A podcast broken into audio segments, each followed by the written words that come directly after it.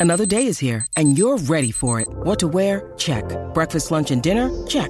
Planning for what's next and how to save for it? That's where Bank of America can help.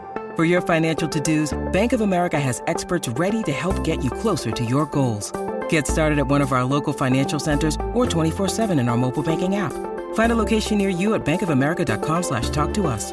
What would you like the power to do? Mobile banking requires downloading the app and is only available for select devices. Message and data rates may apply. Bank of America and a member FDIC.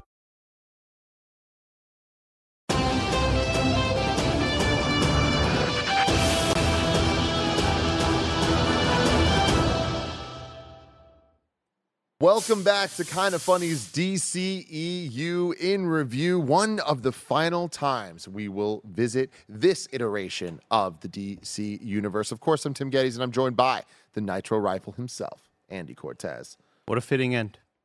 the producer slash seducer, Nick Scarpino, Hope.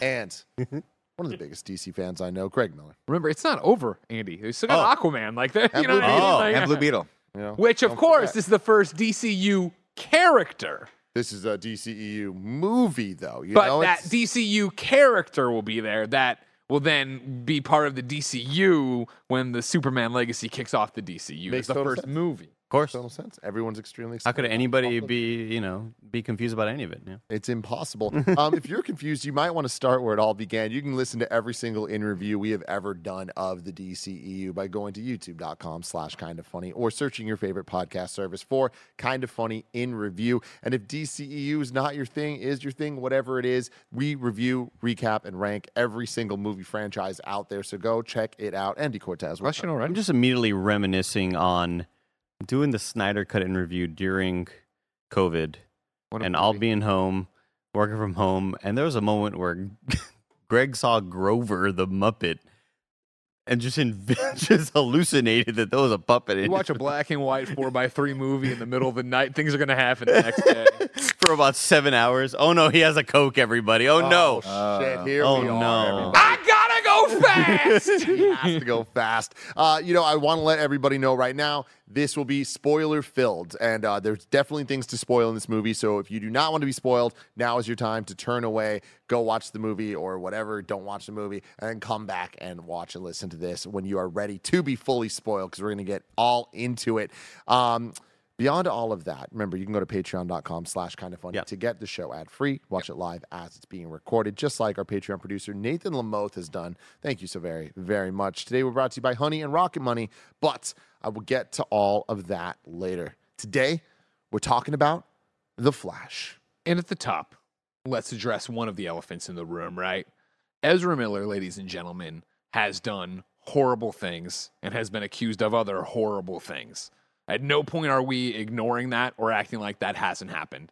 However, of course, we want to drive home the fact that being bad to each other is bad and kinda funny does not endorse that. And we tell you not to do that and we ask you to be a better person and be the change you want to see in the world. However of course this movie's out. Uh, dceu is one of our sh- in review is one of our shows. Uh, from everything you've heard right on top of uh, uh, what do you call legal proceedings legal proceedings are happening and stuff like that they're trying to get ezra miller help apparently something to that effect we're not here to commentate on all of that business, right? Don't be horrible to each other. Don't be horrible. Never impose your will on somebody. Never be forceful with somebody else. Never uh, violate personal boundaries. Don't be a dick. We've talked about this a million times. Don't be a fucking dick. Be And cool.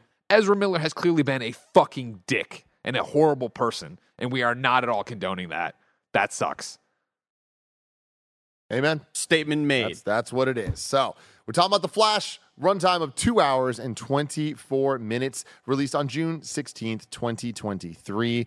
Uh, directed by uh, Andy Muschietti, uh, born in 1973, an Argentine filmmaker who achieved wide recognition uh, with his 2013 film Mama, uh, which he made with Neil Cross, uh, which eventually got him landing the It franchise. So he, he directed um, It back in Oh. 2017, uh, which was a, a big hit. And he Hmm. he directed The Flash here, and he will be directing awaiting the live action adaptation of Attack on Titan coming at some point. Uh, the music in the movie was done by Benjamin Mark Lasker, uh, who is a British composer that worked on uh, Shazam, Blade Runner 2049, It, It Chapter 2, The Invisible Man, and a couple other things like that. This has a budget of $220 million, but we do not yet have any um, predicted uh, box office or anything because it's a little too early. But with all of that out of the way, Greg, you've been waiting for this movie for a very long time. This is one of the first DCEU movies to, to be announced in the slate back in uh, 2014, I want to say it was. Um, it might even have been 2013.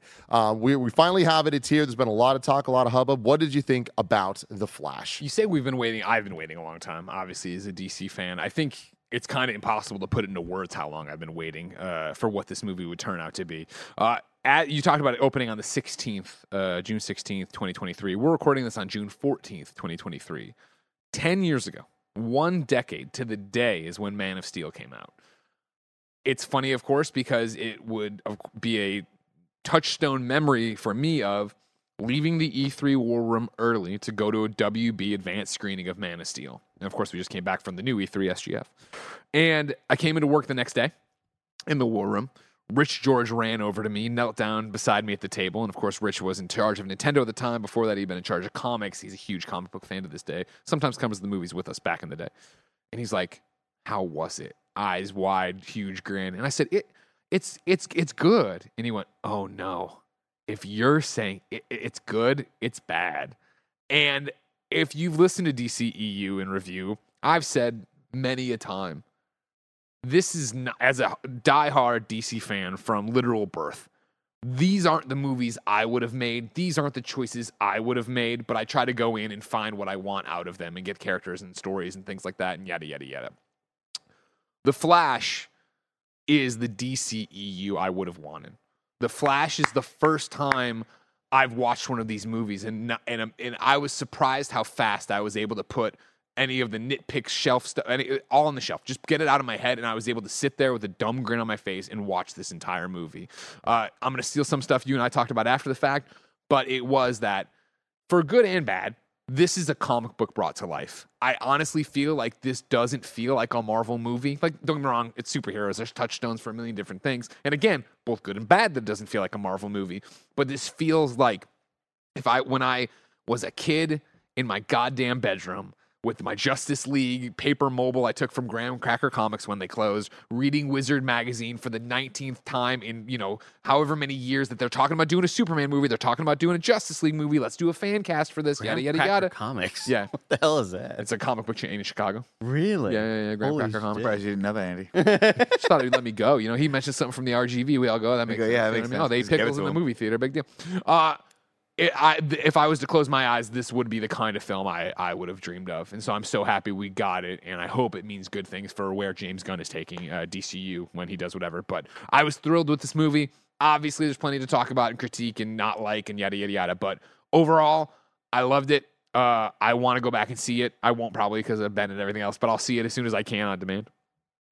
Nick, Well, I'll tell you what. When I saw when I heard about this, when I saw the first trailer, I was I was probably the the first person to say this is going to be a terrible movie. It's going to be a hot mess. It's not it's not going to come together. And I love Michael Keaton as Batman, but I'm like, there's no way they're going to nail that and make it entertaining. And boy, was I wrong. Holy crap! This movie is a ton of fun. It is a hot mess, but it is a hot mess that comes together, tells a coherent story, and is fun and and has moments in it that really kind of eh, granted, they're they're really touching on the nostalgia of growing up as an '80s kids and, and and seeing the '89 Batman and loving that movie as one of my favorites of all time. Um, but on top of that, to Greg's point, it it feels like a modern day comic book movie. It feels like a DC what what a DC comic book movie should feel like. And I think we've seen so many misses that that when you see it for the first time, you go, oh, I almost felt the sense of sadness of being like. I wish this was the first movie. Took us 10 years to get here, and now we're leaving And it all now we're behind. leaving it all behind. Not to mention, with all due respect, I don't think Aquaman 2 is going to come home with the same, uh, hey, we Really? nailed it. I, Damn. I don't I don't think they would. Yeah, and and it's unfortunate because this really was sort of like a you know y- y- I, I would want to celebrate this more, and I would I would look forward to more of uh the this this universe going forward from here. But unfortunately, we're gonna part ways. But I just had a great time, and I'll, I'll tell you what, there's stuff in this that made me made the the hair on my arm stand up It made me feel so incredibly excited. It made me feel like a kid again. Uh, and a lot of it had the very same feeling I had when I watched when we watched um, the latest Spider-Man movie with all the Spider-Man. I'm gonna get it wrong. No Way Home. No Way Home. Joel Spitterman. uh, where you see these moments and go, okay, it's it's cheap on a level, but it's also so in touch with what fans would want in that particular moment that you can't help but but grin from ear to ear. There was moments where I looked over to see if Greg was just smiling, and you were weirdly stoic the entire time. I think probably Why? shocked, Because it was shocked that in thing- disbelief. It's like when I leaned, when I looked over at you guys at one point and you were gesturing wildly. I'm like, I don't know what the fuck you're trying to tell me, and I don't care. I want to watch this movie. That Mike forgot your M and M's. Those Yeah. junior mints weren't yours. Please hand them back to me. so the way to be stopped. the way they expressed all that to me was this. What if I say, Oh, okay. Tim, I lock eyes with you. I get it, I yeah. just gave you snacks, and I went like this. Just it, five minutes have gone by where me and Bliss are like, did you order junior mints? No, we just and passed I them went down like the road. thi- and everyone's passing the junior mints out, and I went like this. What and was I maybe if anybody came on time to the theater, we could all sit together. But you sent just Greg Miller there. Uh, Nick, I, I do want to say, to me, that box shape makes total sense for Thank the you, Kevin. situation. Thank you, Kevin. Kevin, you were there. Contact. Uh, Kevin- yeah, Kevin and I I wasn't speak movie looking. I was focusing on the movie. Thank you. You know, Andy Cortez. I am kind of with everybody else here. I, I do think that a lot of the sequences I wasn't a fan of definitely stick out, and there's uh, some emotional beats that were supposed to hit near the end that are just kind of awkwardly acted, and the writing is kind of weird, and there's still like bad DC stuff in this movie that kind of just oh man, they didn't really shed all of that stuff, right? But man, I had a lot of fun with it, and I the, while watching this intro sequence that we'll get to here in a second, we're laughing up a storm, we're having a blast, and Great all I setter. all I kept thinking is, I don't think like Zack Snyder would ever do this. No. He wouldn't have. It, it, it would have been like ultra self serious, and it's okay to just like play with the rules, and it's okay to have fun in these movies because these are these are superheroes, and they're they, they are flawed, and they uh, we can show them in their vulnerable moments and them stumbling and being fools in in a lot of moments. I yeah, this movie is obviously when the initial reaction happens, and we Nick, you and I hear that the people in the movie theater had a four four and a half hour standing ovation, maybe a seven hour standing ovation. and They're still standing to yeah, this they're day. still standing. please God, let um, them sit. Uh, you go, holy shit! Like, the, wow, they actually made a really, really good one. We see James Gunn talking about it. This movie is a lot of fun. Everybody, and you go, damn, like this is getting that endorsement. And obviously, he's the head of DC. He kind of has to say that. But wow, I'm getting my hopes up. And then more reviews start coming out, and people that I trust more, that I know personally, go like, ooh, kind of a mess. That they're not lying. This movie is a mess in a lot of different ways, but it's still a lot of fun. It's like it's flawed fun, I would say, and way better than I would have ever imagined it'd be. I recommend watching this if you care about superhero movies or if you care about Batman or any of the other things that they uh, talk about in this movie. I I had a lot of fun with it, Tim. How about you? I really liked this movie. I'm so surprised right there with you all. This was so much fun from beginning to end, messy as hell, but even in the messiness, you're kind of there for the ride because they made it fun to be there and they would explain things and some of the explanations were like, "Oh wow, that's actually a kind of clever take on this." And some of them were like, "Really, that's what you're doing." But I feel like both were cool. We can just get to the next thing and I feel like what's special about this movie in particular is it could have only happened with all of the bad decisions that came before it, adding up to this moment where Zod comes back and they the way they talk about Man of Steel, I'm like, wow, that was 10 years ago. And it's this weird celebration of the good and bad that DCEU has had to offer. And there's a scene early on in this movie, like in the first 10 minutes, like the first big action scene where the Justice League mostly reunites and it's pretty damn special. Like hearing the music of the characters play and having them all together, like it's cameo. Thank you. Thank you. That terrified me. It's uh yeah, it's me too. Uh this movie has a lot of the cameo stuff, and I know as we we kind of uh, mature in uh, the multiverse sagas that every single company is having in, in superheroes now, it kind of just gets to the point of like, all right, is it a good movie? Like I don't care just about the cameos. I think this is a better example of the cameos either literally just being hey, they're just there for set dressing, it doesn't matter. Or the cameos being integrated into the story in a way that I'm like, this makes this a little bit more worthwhile than just people showing up. Um, but I feel like overall it was a funny movie. The action, me and Andy always talk about the the choreography of using the skill sets. They had a blast with it. Yeah. Like, um, but I think that overall there's a lot of negatives to be said. This is an extremely ugly movie. Extremely ugly. The CG is not Does not hold up in any way, shape, or form.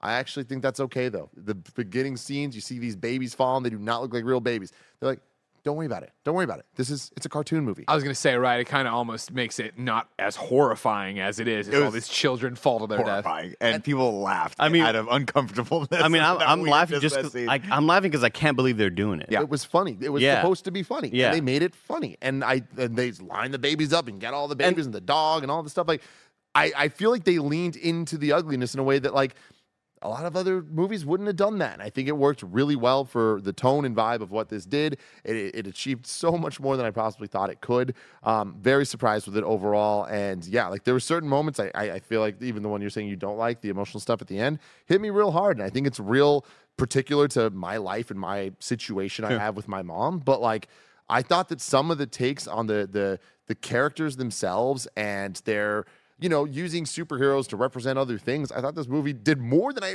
ever ever would have expected it to. So you can count me as sufficiently surprised. Same. i i thought that the, at best we are going to be like yeah, a scene or two that were kind of cool and a cameo was fun. I'm way higher on it than that. Is this the next dark knight? Absolutely not. So many of the things being said about this movie are simply not true. There was a a, a buttload of fan service, and a lot of it kind of just shoehorned in and stuff that the, the sort of fan service that you know the ultra film snobs just kind of. They, they, they do this, Greg. They, They turn their nose turn their it. nose in. They're like, "Man, you suckers! That's all you watch movies for." And uh, Fuck like, you, Martin Scorsese. Irishman sucked. it's you know still made me smile You're in a lot of these moments sucked. but you can't help but notice that a lot of these uh a, a lot of these little things that they're trying to show you just do get kind of uh, shoved in your face now this intro sequence you're talking about tim we're all laughing and like wow, i can't believe this sequence is happening in this movie right and there's there's that line of like this could either be the worst thing ever Sure. or wow i'm suddenly coming back around i'm like actually this is entertaining and fun and but it was real close to hitting like Real wow close. we're starting out the movie like this what a stupid fucking. Are you talking decision about the, the sequence within the coffee shop? just the babe Oh, the the babies baby. fall Oh, okay. down or the coffee shop. the coffee shop yeah. to me, I was like, all right, this is wearing a little thin for me. and Uh, there and there are tons of moments in this movie like that that whenever a cut whenever a character in any of these DC movies says kind of a throwaway line that is supposed to be met with some sort of laughter and you just go fuck was that why why why have that line in there it's useless and there's definitely moments like that in this movie but I think that whenever there's a moment that you kind of go, God dang, why are they doing this? It's immediately followed up with something fun and something entertaining. And this movie is just like pure entertainment, I'd say. It's Yeah. this is a turn your brain off and enjoy the ride because we're gonna show you a lot of shit on this nostalgia trip, you know? And with the nostalgia thing, uh, I can't wait to hear Nick deep dive into the Keaton stuff. Didn't care about the Keaton stuff growing up. Like that wasn't mine. Like I watched it for the first time really in Batman in Review. But the '90s animated series, I love that. Very similar theme. There's a shot in this movie where the the Batwing is flying, like fucking up Kryptonian ships as the theme is blasting, and it feels like the cartoon on steroids. It's- and literally, I could feel myself, and I looked down, and my Apple Watch was like, "Your heart rate is high," and I was just like, "Oh my god!" It was so just overwhelming. Of like, whoa my god i can't believe we're seeing this right now and i feel like there were multiple moments like that of like some of the some of the cameos worked some didn't for me but when we see a giant spider i'm like oh, oh my, my god, God. they're doing it I- yeah. and then we get Nicolas Cage's Superman, and I'm like, wow, I, just the spider would have been enough for me. They actually committed to it, and I did not see Clooney coming. I just Nope. simply Oh, did Nope. not see that coming, and I was like, okay, that's how you end the movie. Not the post credit scene of this, but go off, Nick. Yeah, no, I mean you're you're spot on. You know, to me, getting a chance to see Keaton back in the bat suit again and done in, in a fun way that that I thought was, I, I just thought it was really really exciting how they utilized that character. So you could, I, I'm not going to say it's what Tim Burton would have done if Tim Burton had access to some of this stuff because Tim Burton would never ever be a part of a movie like this. No, definitely, definitely not. But in my in my imagination, when I was a kid, when I was nine years old, watching Batman for the first time, when you had the toy with the belt came out, and you know you'd lasso it around and never really get stuck, you'd have Yeah. to cut it. Yeah. Um, this is what I imagine that would be like. So to see Keaton get a chance to actually be this this version of the Batman, of a Justice League Batman, of a leader, a tactician, but also just a badass fighter, and they had a couple little hallmarks in there of him fighting. There was moments where he throws a kick very similar to the kick that he throws in the alleyway, like a spinning back kick that's like more Taekwondo style, because that was what people thought fighting was, you know, because that's what it was in the 80s, right? Little moments like that. Karate was all over Um, the place. I pop for that. The valley. I, I pop for the, the first moment where we see the mansion for the first time, and more than anything else, the checkered floor is the thing that I was like, yeah. God, Well, they did such a great job of doing the iconography of the 89 stuff, right? Where you walk in and like Kevin leaned over and he's like, is this the 89 like uh Bru- Wayne Manor? Wayne And I'm like, yeah, because remember like the where'd you buy the, where did this thing come from? China. How do you No, know? That's where I bought Why? it. Yeah, you know what because I mean? it's Japanese. Why? Because I bought it in Exactly. Japan. exactly. And it's like they have suits of armor, and Yeah. then they sh- I'm like they're gonna show the long table. They had the long table. See, I the- missed the long table part. I was like, oh, I'm surprised they didn't. show no, the they, long they table. Had the long turned away. table, and he had one place setting at the end of it. And then, yeah, you went in, in through the kitchen, and they had the little nook where he, you know, uh, Alfred brought him and Kim Basinger back and sat them there and stuff. This is like, What's awesome too about this is like we all watched the trailer. We all knew all this stuff. Gia had not seen any of the trailers or anything. And she also has watched these movies. She's done all the interviews, so she's pretty damn informed at this She's point. versed. Uh, yeah. Uh, but when we see the mansion and stuff, she didn't know, and like she didn't put together. And it, the movie, the way it paces out, I think they do a really good job of the slow reveal of Keaton for those that might know. Because when it hit for her, of like, oh my god, it's him. It hit for her, and I'm like, that's cool. Like, good job. there was uh, a Andy gasp in the Muschietti. Y'all- audience. It wasn't Gia, but somebody in the audience gasped. and that's like, wow. awesome. Like I, I feel like that is an accomplishment at Yeah. this point in time for a superhero movie to do the type of nostalgia thing to have a character on screen for what five minutes or at least the presence of them before there's the reveal and having the reveal hit and not feel cheap to people like us that Yeah, do yeah. know that's pretty damn cool I, I'm. More than that, I'm sorry. Go ahead, Andy. I was just gonna say I'm, I. Actually, you go because I think I'm. My, I'm taking the take a little bit further away. Sure. Uh, I was to say more than that. The one thing that I will say that they absolutely nailed, and, and this is kudos to Michael Keaton, was that you know when a character has not played the same character, an actor hasn't played the same character in like two decades or three decades, it's very it's very rare for them to step back in, especially when they're in their sixties now. And I think he's in his sixties, right, or is he even in the seventies? I don't even know. Older, and still nail that character. And I'm I can honestly say that he he that is that feels like that character evolved from that moment where Gotham City all of a sudden became very safe and no longer needed the Batman. And you can see that he was like Keaton played it like kind of shiftless. Yeah, he was in flip flops. Did I ever expect to see my, my, my He looked like the Bruce dude. Wayne He looked like the dude. 71 uh, in flip flops? No, but it works. And Keaton just is such a master at, at, at straddling that line between like darkness and silliness. And that's what I love so much about him. So I'm, I'm actually excited to see if we're actually going to go back and talk about who is the best Batman because I know that was on our list at one point. Because I'm I'm vying for this. I'm vying for Keaton. I I wanted to shout out just how pleased I was with a lot of the the smaller uh, humorous moments. Like uh, for as much for as little as I've enjoyed some of the more recent Marvel uh, offerings, like when we talk about Quantumania or like Thor Ragnarok, like the humor still hit for me a lot. Where those movies have maybe lacked in storytelling and and like dialogue overall. The, if you could still kind of make me feel good with humor, I'm going to give your movie a lot more kudos. That's why when we walked out of the tragically bad Rise of Skywalker, I was like, I still laughed at a lot of parts and I still didn't feel like shit while watching it. So overall, not a horrible experience, but still not a good movie, right? Right. This movie, I I would have never expected this this movie or really any DC movie to kind of bring it with clever humor in the way that it did. There's just a lot of little lines said here and there, a lot of little moments said here and there that are maybe it's prop physical comedy, maybe it's just a little throwaway line that you don't in the Russian thing when like uh you know Barry number two is has the powers and immediately knocks over all the shit and all the scientists turn and that- look at them and they're just like And we have seen that so moment in good. so many Yeah. DC Man, too. movies and so many Marvel movies that just did not, work, not work. at all. Yeah. and it got a laugh out of everyone, every Hard. single one of us. Dude, when he first phase shifts through the floor, yeah, hilarious. I laughed out loud. It's funny. I, It's a I good laughed bit. at a lot of this movie, which is something Let I can't. I, I don't think I've been able to say for a lot of these DC movies. And you, you know, guys- like that's one thing they just.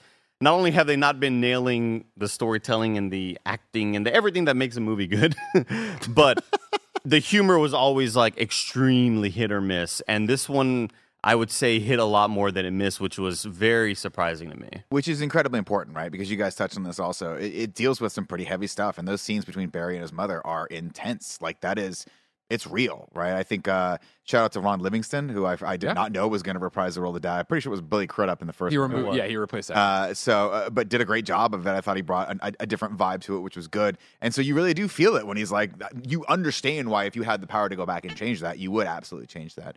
Um, uh, the one thing I will say that's that was that was impressive as well. You guys touched on it a little bit, but it was uh, the Justice League coming together, or for the most part coming together, and that not feeling like we needed to feel like it was a bigger deal than it was was really cool to see. Because we've seen the Avengers come together so many times, and it's supposed to feel like that after the first big time they come together. It's supposed to feel like, oh, we're iterating on this. This is the team. These are the people we know and love, and them coming together and that whole sequence with Batfleck um, and the and the Bat Cycle and all that stuff. I thought was just really, it's just fun, man. Awesome. You know, it's funny though. You say we've seen the Avengers come together a million times. We really haven't. Like we've seen the Avengers form in the first movie. We see a little bit of them having a mission in Age of Ultron, and then it's we're thrust into Infinity War. We never get a moment casually of hey, there's a kind of small deal thing that we all get together. Right. That's why I think this is so special. Like it, they they did it and they they teased it and hinted a little bit in um, Shazam: Fury of the Gods with Wonder Woman coming to help him in that bit. Like that happening and then this happening, it really does just make it feel like comic books where it's like, oh yeah, anyone can show up because it's a drawing on a page. This movie felt that way for for good and bad reasons, but like that is very special and I I would argue we've never seen that before. And I mean, and kudos to Ben Affleck for just doing this one thing. You know what I mean? Like he was like, "Yeah, I'll do it." And all- the Batmen that came back to reprise the role because you can imagine there was a there might have been a moment ten years ago when everyone would have like, "No, I'm not. I'm not sharing the screen with these other huge Yeah. actors." And they're like, "Yeah, this is this is what Mar- Marvel laid down uh, the path for all of this to happen, and it's super fun." I I do want to point out also that, um, like when I watch other actors in their roles, especially on the MCU side, because I think if we can, I think if I could say the one thing that Marvel has been hundred percent nailing this whole time has been casting, and there are still with all of Ezra Miller's problems and all the awful shit they've done. There, I still can't help myself but wondering like why couldn't you replace them?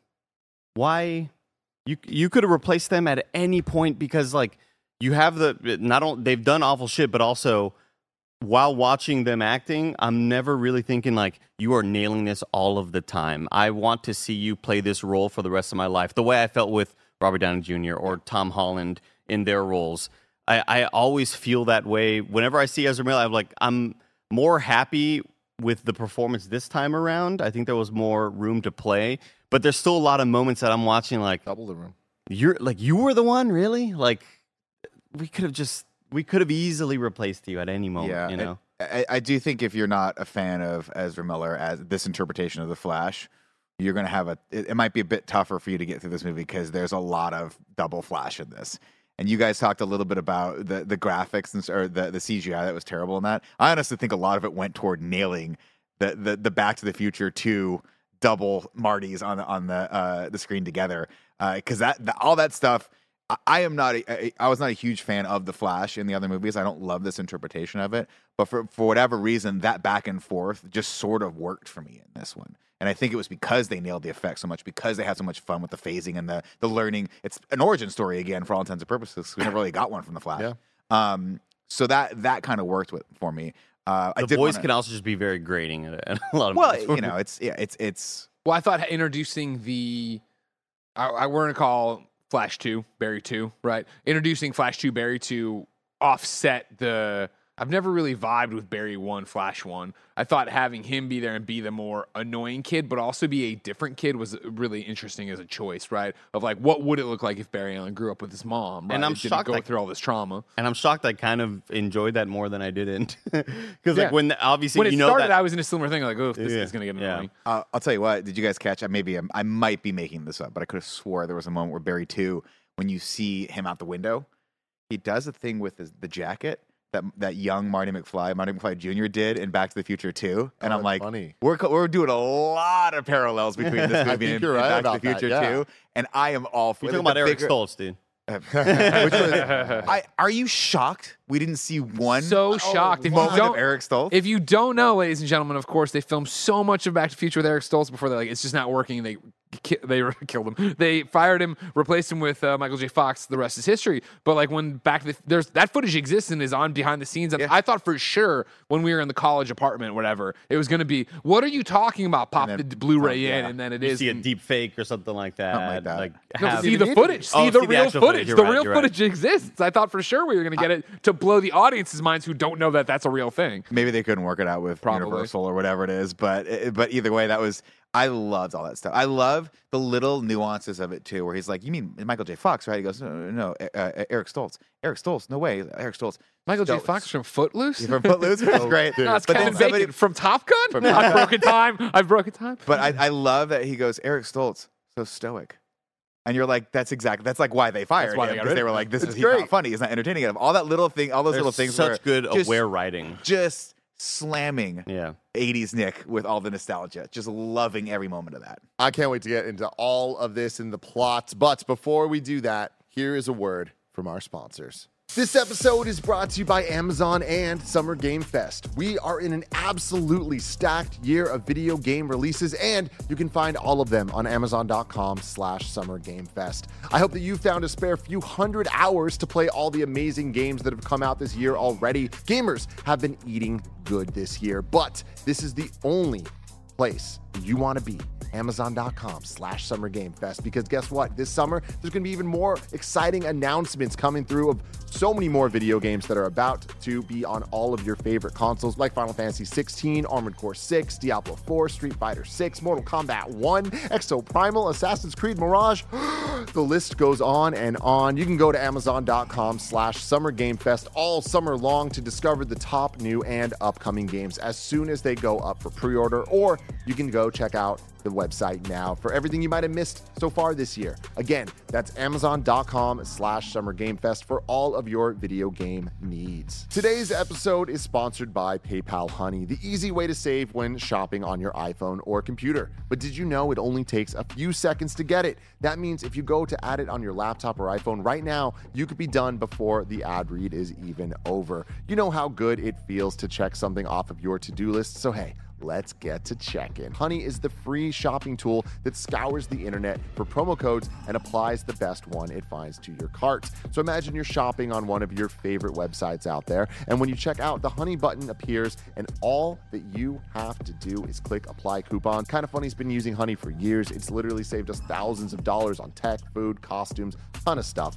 Uh, Honey doesn't just work on desktop; it works on your iPhone too. You just activate it on Safari on your phone, and you get to save on the go. Getting Honey seriously only takes a few seconds, and by getting it, you'll be doing yourself a solid and supporting this show. Get PayPal Honey for free at joinhoney.com slash kinda funny. That's joinhoney.com slash kinda funny. We all love gobbling up content and we have an understanding of what subscriptions we use. Or do we? Do you know how much your subscriptions really cost? Most Americans think they spend around $80 a month on subscriptions when the actual total is closer to $200. That's right, you could be wasting hundreds of dollars each and every month on subscriptions you might not even know about. Rocket Money is a personal finance app that finds and cancels your unwanted subscriptions, monitors your spending, and it helps lower your bills all in one place. Rocket Money has saved some of us here at Kinda Funny a ton of money, and it can help you too.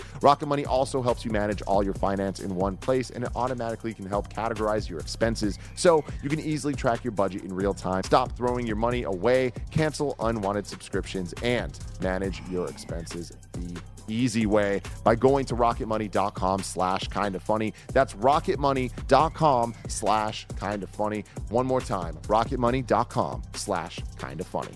Rocket money kinda funny When you need mealtime inspiration, it's worth shopping Kroger, where you'll find over 30,000 mouthwatering choices that excite your inner foodie. And no matter what tasty choice you make, you'll enjoy our everyday low prices, plus extra ways to save, like digital coupons worth over $600 each week. You can also save up to $1 off per gallon at the pump with fuel points. More savings and more inspiring flavors make shopping Kroger worth it every time. Kroger, fresh for everyone. Fuel restrictions apply.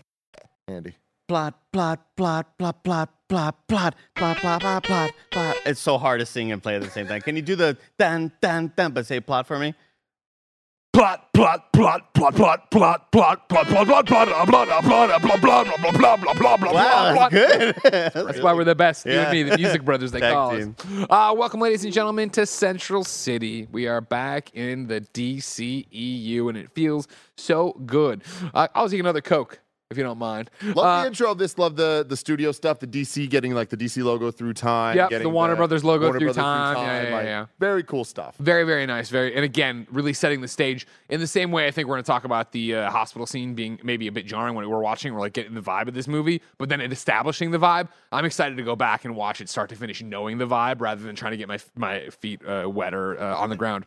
Because you, you, wa- you walk into this, you're like, uh, guarded, right? You're yeah, like, what am I about? Are they about to hurt me? What am I about to get? What am I? What's about to go on here? Uh, instead, though, we start yeah in Central City with uh, Barry Allen walking into a coffee shop. Right, it's not jitters. Everybody from the CW, don't worry. How dare you. Uh, how dare you? I wish it were. Uh, they, I'm glad. You know what? Uh, we'll get to it all. Well, I can toss it in now because I don't know when Toss you want it to. in, brother. One of the things again why I'm like, oh, this is the DC I wanted. I loved all the stuff in the background, stuff in the fridge that was there. If you saw, it, great. If you didn't, it, it- we didn't hang on it. We didn't do a thing about it. DC's in their other movies have done this before of making a big deal out of something stupid that you don't care about. I loved opening Barry's fridge and seeing a big bell, a big belly cup in there, but them not making a big deal about it. I loved when he's talking to Bruce outside. In the, ba- one of the shops in the background is Grayson's, right, and Whiz Comics, and it's like. Awesome! You're fucking doing a whole bunch of cool shit here, but you're not like. Re- I want world the, building. I want the world to feel lived in. You are I feel fans. so many you times. are Yeah. like you are showing that you care about these franchises deeply. You know. Anyways, Barry has a cool new watch that tells him what his caloric intake is at for him to use his Flash powers. Again, to your point, we've never gotten an origin movie about the Flash or really any explanation from the DCE about his powers. It's cool to see them keep this. He needs to eat. He needs to do a bunch And I think it does a, a good job, you know, for uh, a character that we've previously seen break time. Like it's, you know, the Yeah. type of power set that is so advanced that it's at some points you're like, okay, what can't you do if you can slow down time that much to Yeah. be able to whiz around?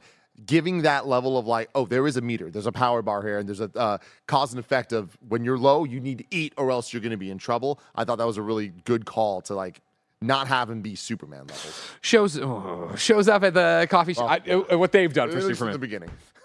Uh, shows up. Uh, you know, I'm just saying Superman has weak. It doesn't matter. Uh, shows up. Uh, uh, Sarah's not working because she's got a boyfriend or something. So Barry gets a guy who doesn't know a sandwich. and takes a long time to make it, and Barry's very hungry, and everything's falling And this apart. sucks. Real Yeah. I, hate, bad. I just hate the Real bad. Sandwich guy sucks. All like all of Barry's reactions to the sandwich guy sucks. Like it's it's not. I immediately think of just Paul Rudd at Baskin Robbins or Yeah. what. Like it's just But not here's- the this is You're my trying same- to do that and you're not. This is my same point, though. I agree that I felt the whole thing was awkward. I'm interested to watch it again now that I oh, this is how this movie is and what this movie is and who this Barry is. Question for you guys. He starts in this little cafe thing. Mm-hmm. There's the food conversation, whatever. Then he runs off and there, He gets a call from the one and only Alfred. That's right, Jeremy Irons is back, and Yeah. there's trouble in Gotham at the hospital. as that's all happening. There's the big fights and stuff. When the Flash comes back at the end, the guy's like just turning to give him his food. How does that make any sense at all? Well, because he took 20 minutes He to took make the he took sandwich. 20 minutes to make a sandwich. That was the he was point. like in the middle of a conversation with The guy- well, the guy's not having a conversation. He's just just monologuing. talking to he's just talking. Yeah. Nobody. He's just pays just blabbering. He's an on. asshole. didn't work for me. That- that- I did not like the cafe stuff at all. Anyway, go back to Yeah, it. I totally get it. now it. Uh, Jeremy Irons calls trouble at the Gotham Hospital. We need your help. Barry's like, I'm really important and hungry, but I can't. uh, You got to come do it. You got to do it right now. he goes in the bathroom, changes into his super suit, then he's out to the thing. Don't like the suit at all. I it grew on me. First introduction of I didn't like it. And again, like I'm not, I like Grant Gustin's you know CW suit more, too. but like I it grew on me. By the end, I was in. Uh, it gets down to do it. The Flash logo of the movie starts to pop up, and then it gets stopped Enjoyed by that. a woman screaming off the side. It's a girl. She's Really excited cool. to see the a group of Flash. She's the coolest. Yeah. Yeah. This girl screaming was so funny. I, I feel like it's that type of thing you either got it or you don't. Yep. With like, oh, there's some random kids on the side and they scream because they're fans of the Flash. Could be so, ugh. or it could be this, which was like her performance of just ah, like was Yeah. actually funny. Yeah. Yeah, it was very funny, similar to Hey Spider Man, do a flip. Like Yeah, there's yeah, a lot of ways you could cast the wrong person and it not land at all, and it totally landed. Speaking of not landing, he eventually has to have the candy bar. They throw it, but Jeremy Irons talks to him some more. Alfred he, they hits him in the head. It's a funny little scene, and then he finally goes back down. The Flash logo, poof, he's off to the races. I'll drop a whole bunch of dialogue in here, of course. Well, why aren't you? I'm I'm just the Justice League's janitor. This is underneath eventually, uh, but why you know why not call Wonder Woman? She's unavailable. Aquaman's doing something. Superman's saving the world. They show him stopping a volcano on TV or whatever. And Barry's like typical, uh, but he calls Aquaman's out at Red Red Lobster. He had a little promotional thing, little tie-in. Well, no, he'd be protesting, wouldn't he? Oh fuck, you're right. uh, anyways, though, this yeah. particular group of shrimp not friendly with it. Yeah, yeah, yeah. Warring faction.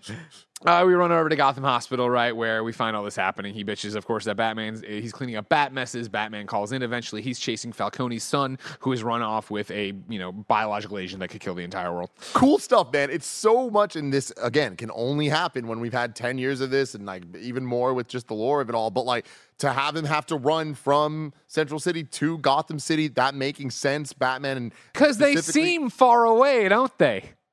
Central City and Gotham City. I don't know. it did seem far away. I mean, he ran Because he ran for a while, for a and it was a big Yeah, deal. It's a big deal, and uh, we should talk about that. Bruce, right? he- Bruce just driving over every so often. Them taking a cab there. Yeah. How much was this fucking cab? It'll there was Bruce a- longer to get in the helicopter. That's for the helicopter to take off and go across the harbor. There was a weird sort of. I, I couldn't tell if they were trying to go stylistic with it in the way that, like, imagine a post-credit sequence when Marvel does their like cool like Mhm. art style stuff. When he's running through the cities, the CGI started to look so bad that I was like, "Oh, but this is the style they're going for, maybe?" Because like you know, it's it's obviously him speeding through all these different like I- countries and counties and and uh, you know, I think it was budgetary. yeah. I don't think I, I think a lot of the CGI because there's moments where he enters the time bubble, um, where it is All the Coliseum. it, looking the stuff. Coliseum stuff is Spider-Man Yeah. one level bad. Every person is CG in there, and super it just it and loo- weird. looks really. But it hits the really point. It doesn't bother me. No. like, that's just what it looks like. Yeah. All right. But I, wish I wish it was like I wish everybody was think back to Guardians of the Galaxy 2 when Kurt Russell is talking about how here's how Ego. I impregnate these planets Yeah. or whatever the and everybody's like all white. Yeah, like, yeah, yeah, yeah, Like yeah. I wish everybody in this time zone had like a color shade to them so it made sense that their models looked weird and uncanny valley-ish. Are you Central or Pacific time zone? Oh, I'm Coliseum time zone.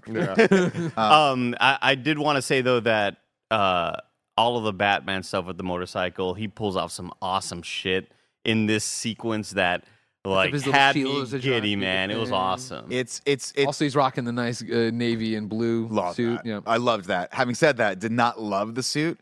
Not, mostly because I just I have a, you know it's it's very hit or miss for me seeing Batman live action during the daytime. yeah, yeah, yeah. I don't love it. I really wish that they found a lot more reasons to not have that happen. But because this was so fun and so playful, it worked for me. But I did not like the actual design of the chess piece in this. it was like a like protective thing, right? Well, it looked like it, it looked like it clipped on with some of those little like plastic clips, and I think a lot of it was overly designed to make Ben Affleck look a lot bigger than he was because you could tell by his neck that he was not. He didn't. Oh, really work he's out Bruce this Wayne after, yeah, you Yeah, you, I mean, you can, yeah, you can normal. see it all. And again, no, no slide to Ben Affleck. To like, me- if I had 15 minutes in a movie, I'm not, I'm not going to train for eight months to Do do that it. thing where he's beating on the tire again Yeah, with I'm not- I, I you don't need to be doing that. Yeah, I didn't love the suit either, but to me, this felt like when you buy the the motorcycle Batman action figure, Yes, and it, and which it comes cool. like Yeah, which is very cool. like It- it or the like Tundra motorcycle. version looks Yeah. different, you know. and, and we've seen that before in this Ben Affleck race in the desert Ah! and stuff. Uh oh. Worlds are colliding, ladies know, and gentlemen. Welcome to the podcast within a podcast, the best bat suit. Of course, when we did Batman in review, we ranked all the bat suits we saw. Number one was Phantasm. Number two was Batman Returns. Number three was Batman Begins with the velour cape. Number four was Batman Forever Normal. Number five was the 89 Batman. Number six was Batman and Robin. Number seven was Sonar suit from Batman Forever. Number eight was the 66 Batman suit. And then number nine was Batman and Robin on ice. Where do we want to rank Ben Affleck's blue and gray duds? Really put the Batman Begins suit that high, huh? We did with the velour cape. Interesting. The velour cape, Where was the Dark Knight suit? velour cape. I mean, this one it was fine. I think we just uh, included it there with the velour cape, yeah. I, yeah, I wasn't too bothered. I think it's this. outrageous still that we put Batman 89 so low, so I'd put it I- below that. Uh, okay. That would What's- be what's the below stupid that? neck? He's got two, a stupid three, neck. four, Neck's five. stupid. That would be number six, and below it would be Batman and Robin. Yeah, I'm, I'm cool with that. All right. Thank you very much. Robin Everybody has happy to do the cool. Maybe show with with the you. Dark Knight suit is number one. Pretty sure I we put don't, that I as don't one. think we. No, no, the fly- No, the, I'll tell you why I didn't love a lot. Like looking back, why I didn't love a lot of the Nolan suits. Little tiny mouth. Oh, that's Yeah, right. little yeah, tiny yeah, mouthful. yeah, Yeah. Uh, so What there you you go. You're talking through a tunnel. Now that the, the multiverse of in review is colliding within itself, you have number six is the Flash suit on our best bat suit list, ladies and gentlemen. Where did we put Robert Pattinson's? Uh, that wasn't in the Batman in review section. Remember, we put out somewhere else, or did something else, or we didn't do this series. Or I don't fucking dope. know. I don't know. We why. should have, We we should have. Ah, you wanna, we'll wait for Batman two to figure that one out. late All till right. 2027. Put Pattinson's at the top. Well, Ben, Batman Two is ben will do it. ben, Rimothy, and Paula Paula will rank it then when we get there. Uh, anyways, back to the movie, which we really haven't even begun. Uh, like I said, they get there, the hospital's falling down. Alfred does some fun stuff, saying, "Hey, you know what?" Like I'm, I'm doing some calculations, and of course, I'm never wrong, as you know. And and it it turns out that I'm sorry, worlds are again. colliding. It's Welcome to again. a podcast within a podcast, Ragu Alf Elf, where we rank all the Alfreds of the Batman cinematic universe on In Review. At number one, you have Batman Begins Alfred. At number two, Phantasm. Number three, Batman Forever Alfred. Uh, number four, 89, Michael Gough. number Greg, can you, can you do the world's Batman colliding thing Returns. again? Ah, I'm sorry, worlds are colliding. There's going to be more, so keep on. Number. All right. Uh, number five, Batman Returns. Number uh, six was 66 Alfred, and number seven was Batman and Robin Alfred. Where do we want to put Jeremy Irons? I'm a very limited. Love Jeremy I mean, Irons. I mean, if he's not a He's a list at all, cameo, just though. him He's not because he was in DCEU, where Exactly. the worlds didn't collide, but now the worlds have collided. Oh, you see what's happening? Oh, I do. See I'm Yeah, what's I- so happening. confused, but I like. Jeremy I'm putting him high. Okay. I'm putting. I love Jeremy Irons Love him. as as Alfred. Obviously, a Batman take, Begins is currently the number one Alfred. Phantasm is number two. I'd put Jeremy Irons. Here's the not- thing. It's Michael not Caine versus Jeremy Irons. if you put number two. if you put. Jeremy Irons above me, Okay, there you go. I'll be very disappointed. The. Flash Jeremy Irons enters Ragu Alf Wow. Alf at number two, That was ladies and gentlemen. Uh, my working on it. calculations are never wrong. The, s- the hospital's about to co- collapse. Flash is like, no, it's not. I love these type of cameos though. The Jeremy Irons. Later we get. Oh, you mean uh, ones that make sense and are really cool for the story? Aquaman's dad, like things Oh like my that. God, so Just- cool. I just love where it's like, oh, it makes sense for the story, but then it also just feels like these are real characters that have been living here. and We've seen them, we Exactly. It makes them. it seem like the DC universe, right? like it's a universe, right? And again, back to my point from the beginning of like, man, I wish this. In so many people have said this or whatever, but I think you might have even said like, uh, it's. I wish we'd gotten here sooner. So I think we could have started the DC universe here. Nobody needs Batman's backstory. We need the Flash's backstory because it's neat or whatever, and a lot of people don't know it. Yada yada yada. Wonder Woman. We could have just jumped in. We didn't need all this bullshit to get here. I digress.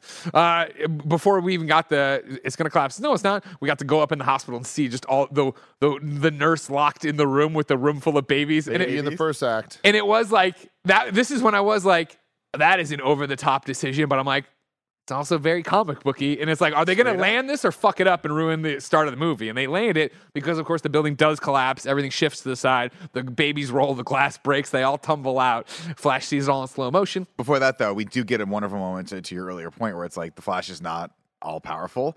You start seeing him; it, everything is frozen, and then it starts to slowly speed up as his energy level hits nothing, and he runs for the first baby, and then pushes it Not aside. before that, we're right there. This is like Oh, the next my scene that I would have gotten to My because the apologies. baby's already out the window. Well, you you Go for it. back- Baby's out with the bathwater.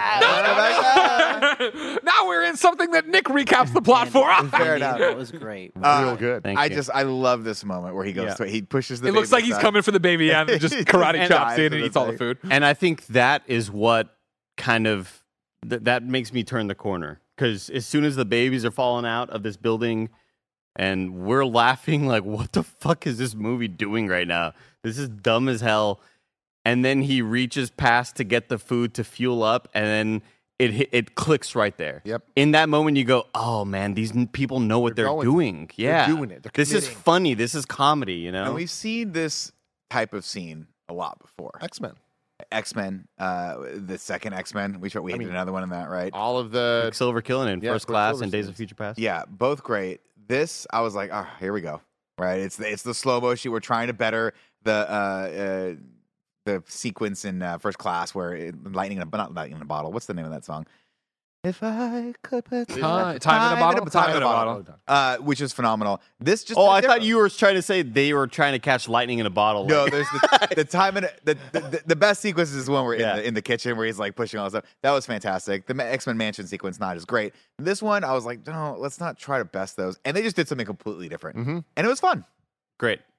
Ladies Totally. and gentlemen, I have sad news to report to you. I apologize. It turned out that I had moved off of my notes app by the time we did Batman in re- the Batman in review, so I do have it. So we can fix this real quick and get everything set up. All right. Do I have to run backward for it? Do you want me to run around the set and go back in time so we can fix this? Fuck yeah, I do actually.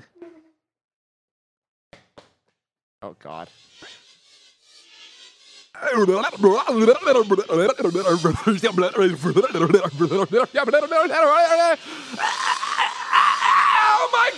My God! Worlds are colliding. It's a podcast within a podcast. Greg, Talking- it's not on the notes app. It's on the list. It's talking best bat. Where are the tomatoes? Oh my god! Thank you, thank you, thank you. That was really good. 10 out of 10. So, oh man, my, it turns out the list was really out of. We really fucked it up. thank God! Thank God you corrected me. I would have made quite the fool out of myself by ranking off the wrong list. Sadly, my dad is uh, George Clooney now. so- The best bat suits, there's actually 13 on the list. Number one, the Batman's bat suit in Batman. Number two, Dark Knight slash Dark Knight Returns. makes sense. Uh, number three, Phantasm. Number four, Batman Returns. Number five, Batman Begins with the Velour Cape. Number six, Batman Forever Normal. Number uh, seven, 89 Batman. Number eight, Lego Batman. Number nine, Batman and Robin. Number 10, Sonar Suit Batman Forever. Number 11, 66 Batsuit. Number 12, Young Bruce the Joker. God, we're stupid. Uh, number 13, Batman and Robin on Ice. I assume we're still fine then putting it in at right below 89. That would put it above Lego Batman. sure, Cool. Okay. I'm fine with it. I don't agree, but I'm Uh, okay. well, with then that. argue it. I mean, I Well, it's Lego all we do all day. Lego Batman's better. I'll put it below Lego Batman. Then. What do you think, I'll back you. Well, okay, you're flip flopping. I think Lego Batman's better. All right, then it's actually going in. Uh, the Flash Batsuit goes in at number nine on the overall list. Number nine on the, uh, below Lego Batman and above Batman and Robin. Luckily, uh, I feel like we should do, rank the Alpha Alpha in a second, but that doesn't change anything because I don't think. Oh no, it does. Sorry. anything. What? I might have been a little confused. Which bat suit are we ranking in this? The gray and blue one, isn't that right? Which one? Yeah. yeah, I thought we were gonna rank the. Are we gonna rank the other one? Yeah, Of course we are. He's not in the fucking movie yet.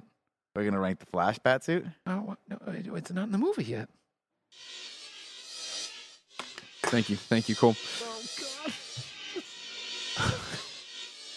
Oh, I I don't know why he's running backwards. Great job, Greg. okay, and then so the Flash Alfred doesn't change much because it was number one Dark Knight Alfred, number two Dark Knight Returns Alfred, then Batman Begins Alfred. Oh shit, Alfred, I mean, there's a lot of fucking Michael Caine right there. We're putting him below everybody, right? Jeremy Irons. Okay, There's nothing wrong with a lot of Michael Caine. got it. All right, cool. Uh, we've kind of beaten the horse to the death here, but yeah, he punched through the thing, gets all the babies, but he doesn't touch the babies, so he moves them around. But there's one baby that he has to put in a microwave. You're like, what's that all about? He'll explain it later that if he touches you, you just vo- fucking vomit forever, right? Uh, Baby's gonna puke his own guts out. nudges a bunch of things the way it should be, gets the thing, catches everybody, rolls him away. That's great. On top of that, though, the mic- he put the baby in the microwave, and the microwave went through fire. Fire. Like, Yeah, yeah, yeah, it was just like these babies. Like, and you start to really, it's so like uncomfortable to watch. But then you realize this is literally like not even a second. So it's like that baby. It felt like the baby was in. but the they still gave the baby a goofy smile, like it was really enjoying it. I appreciated that, Yeah, right? they, they look like Cabbage Patch dolls. It was very uncanny valley with the babies. Yes. But and then he saves the nurse lands, time speeds back up, and the nurse she's like, "You've been saved!" He screams of how ridiculous that was or whatever. Amazing. And, And the a gr- service dog was falling too, but they saved the first service dog. a, a, a great line from Barry Allen right here, being like, uh, "If you need to seek uh, mental counseling or anything like that, please seek your blah blah blah. Don't ask the Justice League. We're not really We're not good, good, at, that, it yet. me." We're not good at that yet. We're not good at that. Uh, and so then, you know, uh, Jeremy Irons, of course, Alfred is like, I'm really impressed with you, Mr. Allen. That was a great job or whatever. Uh, he runs over then to help Bruce, of course, who's still chasing Falcone, who's got the the neurotoxin or whatever. Uh, Batman falls over the side, or fa- fa- falls over the side. He's got it hanging above the water. If one of those falls, everybody will be dead in, in Gotham or whatever. Uh, and then it's fine. I got it. Wonder Woman's there to lasso him, pull them all up. Congratulations, saved the day. Uh, Flash was there holding his hand too, or whatever. They're both lassoed. Uh, sh you know, she s- says whatever, and Bruce is like, "I could never thank you. It'd be too big for my ego." But and it has a fun thing that like Joss Whedon tried really hard to do in Justice League when Aquaman was sitting on it, but it didn't work as well as it works here because it's really fun and genuine here. I thought. They uh, they running around together. I mean, you know, I I got vibes, Yeah. but it also seemed like they hadn't seen each other in a while. I got the vibes of like, what's up? But like, Yeah, no, nobody I at the office knows we're dating, but Yeah. we've been dating. Yeah, I did I like feel that. that, way. Yeah. I love that. I love that. I love it. Yeah. Okay. Good stuff. The last stuff Showing her the was- old Batwing. you Could know. have been funnier. Could have been funnier. less funnier. I think overall, I'm happy it was there. Andy. Yeah. Exactly. What's up, Nick? Andy, what's the Batwing in this context? The Batwing. The Batwing. You, and- you and your when- friends all did the Batwing. When Your kids. you kids. grab your balls and you stretch oh. Balls. them. okay, I, I love it. I love that Kevin had Yeah. to spell it out. grab yeah. your, No, grab I This your, is like yesterday when I said flicking the bean, and this kid in chat honestly didn't know. So that grab makes your ball skin. You stretch it out. I just didn't. Th- in my brain, I wouldn't naturally think that that's what Bruce Wayne would. That's like his Barry Allen is, thing. of course, late Check for work, out. so he runs back to Central City, where he checks in, and all the other the new the two people who see oh these are his friends. They're not his friends. They're really mean coworkers. Are making fun of him, and then the boss is all mad at him for being late. What excuse are you gonna give me this time, Allen? Your dog ate the thing and the thing and the dog and the thing and the dog, and he's like, oh man, that's not even make sense. He's like, you're in trouble as always. You're late. Whatever. Uh, we go through the workday. Then Barry's working on a glove. He's working on some evidence or whatever. Uh, but he comes out. His friends come, fake friends, come to the window, knock on the glass, and like, yeah, come outside. And he comes outside, and they're giving a presentation like, yo, we have the glove. Everything's done. We have everything. He's like, I'm still working on that. And then they make fun of him, and they just keep bagging on. They him. are Yeah. Uh, atrocious. relentless. They're not his friends. horrible. I hate this. Th- th- Everything about them I just dislike. When they come back in a different timeline, they're fucking hilarious. And I did not see that coming at all. Because they're the ones in the the. in the apartment. Yeah, roommates. yeah, which I just put together when you said Me that, too. Because I did, not, know that. I did not put Did that not together at the that. time. That girl was very funny. She was funny, yeah. I, I thought it was fun. Um, ev- however, though, it, watching the the the boss do the big talk is Iris Iris West. So Iris West comes over at the end and is like Barry Barry Allen, and she's like, and he's like, yeah, oh Iris, hey, I haven't seen you in forever. And she's like, I thought you saw me real recently or whatever. Making, ladies and gentlemen, it official. Official Greg.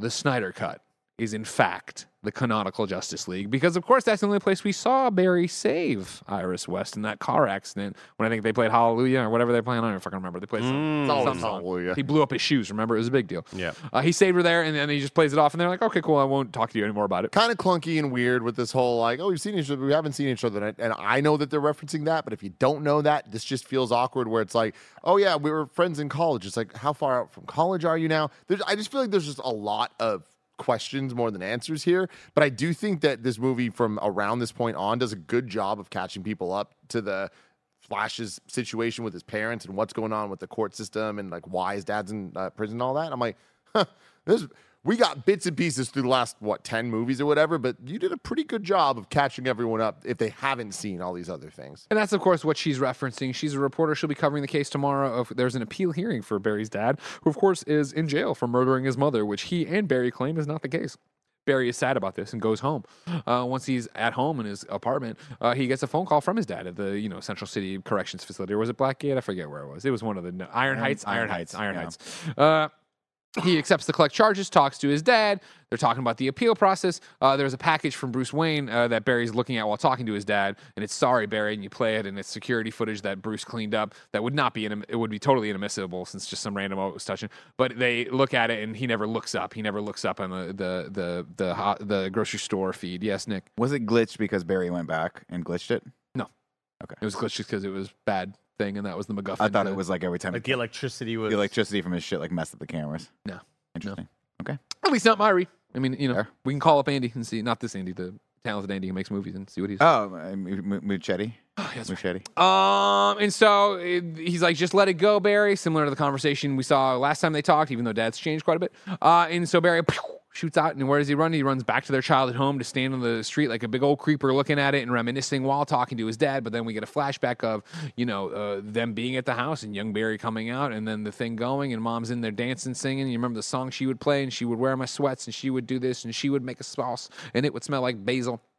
And so Barry gets to kind of relive everything and all the trauma and is I think we even get this is where we get everything. So stabbing, putting yeah, all like the here, whole thing. Yeah, you know, you know, uh, he's up in his room playing after his dad went to get the tomato sauce, that the blue can, the green can. You'll find out can uh, when he Very comes good. back and he finds very that. good young double for Yep. Yeah. Oh yeah, totally. Allen. Uh, but you know, finds the mom uh, stabbed. Barry called nine one one. Barry runs out of the house like a little doofus. Could have saved your mom. Dial. Those are those are those are what we call the golden minutes right there. You get on the phone right away. You know what I mean? Yeah. Yeah, where was he running? Neighbor's house probably. You know, kids are they're stupid. I, I want to give a shout out to the mom here too. That us- also often in a lot of these comic book movies, like all the parents are always like there's these throwaway characters, and the actors never. She kills it. She crushes. I think she was great. I Me think too. I think they did a great job with this character specifically. Like A very real. loving mother. loving mother, but that feeling real and feeling like you know she has. It's not just in this no disrespect, but like uh, Martha Kent or uh, or uh, what's the, what's the dad's name? Bob Kent. Jonathan Kent. Where they just feel sort of like one dimensional the entire time Okay. because they're First off, you know there. I'll, I'll, I, I, I, I, I do not enjoy the Kevin Costner performance of Jonathan Kent. Oh, okay, so but you if you're gonna come me. in here and insult Diane Lane like that, unfaithful's Diane Lane, we're gonna have some fucking words. Okay, Have some words. I Remember when she drops the coffee pot? you know what? Remember when she says the cape? You know, I'm, I'm a friend of your son's. I thought so. Yeah. The cape. That's a fucking portrayal right there. Th- that you know what? I'd like to take that back if I could, but there's just no mechanism that'll allow me to run back in time and do it. Don't do it. What a great audio podcast. It's a great, more of a visual gag, I would say. Uh, you know, Barry's mom in this just as good as as Martha Kent and Jonathan Kent. Just nailed it. Oh, I hate Jonathan Kent. Anyways, I will though, say they tried to. They did the very diet. We have "I Love You 3000" at home sort of version of it. Oh, I Love love, you, you. love I love, love you. you, love you I loved first. you first. I love you more. It'll never be "I Love You 3000." Never will. Uh, Barry gets super sad because of this and runs and runs and runs till his little legs get so fast they take him into the time bubble, the Coliseum, where he rewinds time a little bit and is like, wait a second. And he pops his head out and he looks around. He's like, I just rewound time to the babies. Pretty cool, man. I like that this was. There's a couple little distinctions that they they do in this movie versus Spider Verse or Multiverse of Madness or any of the other things that we're seeing recently with multiverse stuff, where it wasn't him trying to do this and then it happening. He accidentally ran too fast and this happened. Yeah. I, and I like how early it happened in the movie, and I, I feel like That's great. I just feel like that was like a, an interesting way to jump into this, and later the way that they handle the, the pasta and like the like The how it all- explanation? I was Yeah. like, oh, cool. I like this explanation. It's very similar to ones we've had, but kind of explains this world's or this universe's uh, a little bit better. So I I appreciated that. 100%. Uh, Barry doesn't change anything, though. Gets out of that. He's like, well, I just ran back in time. I, I know Kung Fu. So he contacts the one and only Bruce Wayne, who has a conversation with him outside uh, of his apartment about this. This is the Graysons in the background in a nice car. And, and Bruce being like, these scars are, who, are what made us who we are. Like, you can't go in. You can't tinker that. You can't Yeah. change that. That's dumb. Don't be an idiot. To which Barry's like, oh, man, like, we should go get dinner. And Bruce is like, you're in a very vulnerable state and have the ability to ruin everything. I got to go. Sorry. Yeah. You're on your own, kid. You're clearly struggling with this, and you're 90% in on this, and I have not talked you out of it. Yeah, yeah, I'm yeah, bouncing. yeah, yeah, exactly. I don't. gonna bounce. Yeah, I, I, I've not at all really driven this point home. Also, just in case nobody knows, please buy a Mercedes. Please buy a Mercedes. Everyone.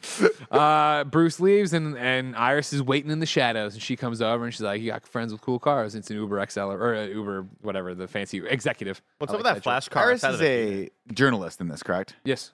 A journalist who presumably would know exactly who Bruce Wayne is. Is it odd that she's not like, why are you fucking hanging out with Bruce Technically, Wayne? his back, uh, the back of the head to her the entire time. At one point, I guess he he turns to get the car, but Okay. I'm with you. Don't get me wrong. It's, it's weird that she wasn't like, "Ooh, was that Bruce Wayne? Why do you know Bruce Wayne? The only, I mean, like, th- there is so much headcanon shit to do, and comic books. We're talking about comic books. Sure. may, it could be one of those if we really want to get in the weeds and wrestle with uh, headcanon, like, okay, what billionaire? I guess I know I'm, I'm arguing myself, but like, okay, so like, I don't think of Wayne Tech as Apple. I don't think Bruce Wayne comes out and gives like Steve Jobs speeches. No. So it's like then I'm just talking about he's some billionaire. Like, how many billionaires are there in New York that have Wayne, Wayne Tech would be like shit? Dell or, you know. Okay, so there you go. Like, what if this? Would you know the CEO Or like of Dell? Boston Dynamics. And I, this isn't exactly apples to apples. I know. It's rough though. Because like, in this, in this here's world, a better here's a better one. world, he's like here's a JFK better Jr.. example of this. A way better example of this. Fucking Clark Kent didn't know who he was. Remember? Who's that? Oh, you must be new to the Let Them Eat Cake beat. That's Bruce Wayne. Yeah, but remember in that movie, he'd only been on Earth for one minute. Stop, he lived there. as True. fuck. God That's damn true. it. I do love how that Anyways, Mercedes had a bunch of RGB all over it. Cool light. so cool. Uh, he invites Iris upstairs. Uh, he does super speeds and cleans up his entire place. I liked this gag where he cleans up the entire house. This is much cleaner than I thought it'd be. Yeah, I'm a pretty tidy guy. And all the shit falls out. I was like, all right, cool. Same thing. I like the gag too. you want a drink? Yeah. He opens it up. He's just got moldy broccoli and a Chinese. So he phases through the wall and gets the beers and comes back. And you then know, sitting down yeah, and pops it. You know it's coming. I you know didn't. it's gonna pop. That caught me off guard. I didn't. I didn't. shaking the shit out of those things. I, I know, I know, I know, but I was I was so caught up in the rest of it, I wasn't thinking of like the reality of what would happen to a beer you shake at a molecular level. Um, Tim, Mm-hmm. we've Uh, done science with Kevin. We've Yes. run it back a couple times here. We've got ragu bagu alfalfa alfalfa. I have to ask you, as our EV man, Ma- Mr. EV, what was cooler, the DeLorean and Fast? Okay, Uh-huh. The DeLorean. okay, It's all right, cool. Before you even ask, I thought that the I thought that DeLorean. Mercedes was dope. It's pretty damn sick. It's all all OLED so in the sick. Mercedes. So sick. And even the, even the back seat has. A Iris OLED apologizes for how All she had done this and you know seat. all this other stuff or whatever, and like she didn't mean to come off awkward at the you know thing where she was pumping him for information. She does want to help him even though she doesn't really know him and s- whatever. Uh, exactly. Yeah, this is like a forced thing, but I think also Iris does on some level know she he saved her, so I think there is still that too, where it's not. This isn't. I I I know you Barry from college. It is more like. You saved my life. I didn't fucking imagine that. Yeah. You know what I mean? I was in a horrible car wreck and then I was just outside safe. right. Um, there's something going on here that's bigger than what I think it is. Um, I but thought we were going to get a couple of lines here as Barry gets the message or whatever that, or once Barry starts realizing exactly what he needs to do and how he can fix his past. Like, uh, thanks for inviting me. Actually, this is my place. Never mind. You have to leave. You know, like, it was just weird that he just kind of left her in there. Found that kind of odd. You know, it, as like, is that computer password protected? She's like, Yeah. and the flash logo pops up. Like, oh, all right, all Uh, that's just Lex Luthor's computer that has that shit. Uh, but yeah, that's what happens. Of course, Iris is talking about something completely different. Barry totally interprets it of wait, like it's the spaghetti sauce. If I could, or not, yeah, no, no, yeah, if I could do that and make her not forget the spaghetti sauce, then we'd be all fine. This is a great thing. Thanks. He leaves, and I was expecting, wait, wait, I live here. No, it's more like he hopes so. We should do this again sometime. I had a great time. Shuts the door, and then just fucking run, Barry, run. On. It's splitting hairs, obviously, but I mean, it's the same thing, right? He's like, like, what was what was the original plan going to be? Just go there and stop whoever killed your mom? And wouldn't it be more fortunate, like beneficial right now to know who killed your actual mom, especially as your dad's on trial? Well, I'm again, his it whole thing is that you know Path of least he resistance. he thinks that it was yeah. Bruce is very clear. You could never touch anything. You could never do anything. His whole thing is that he still thinks it was just a random crime. They saw his dad drive away and they thought they could come steal from the house. So if you eliminate your dad Right. leaving the house, then nobody's going to come. It's paper thin and not Yeah, necessarily sure. how a real criminal. It'd be great if it, they both died.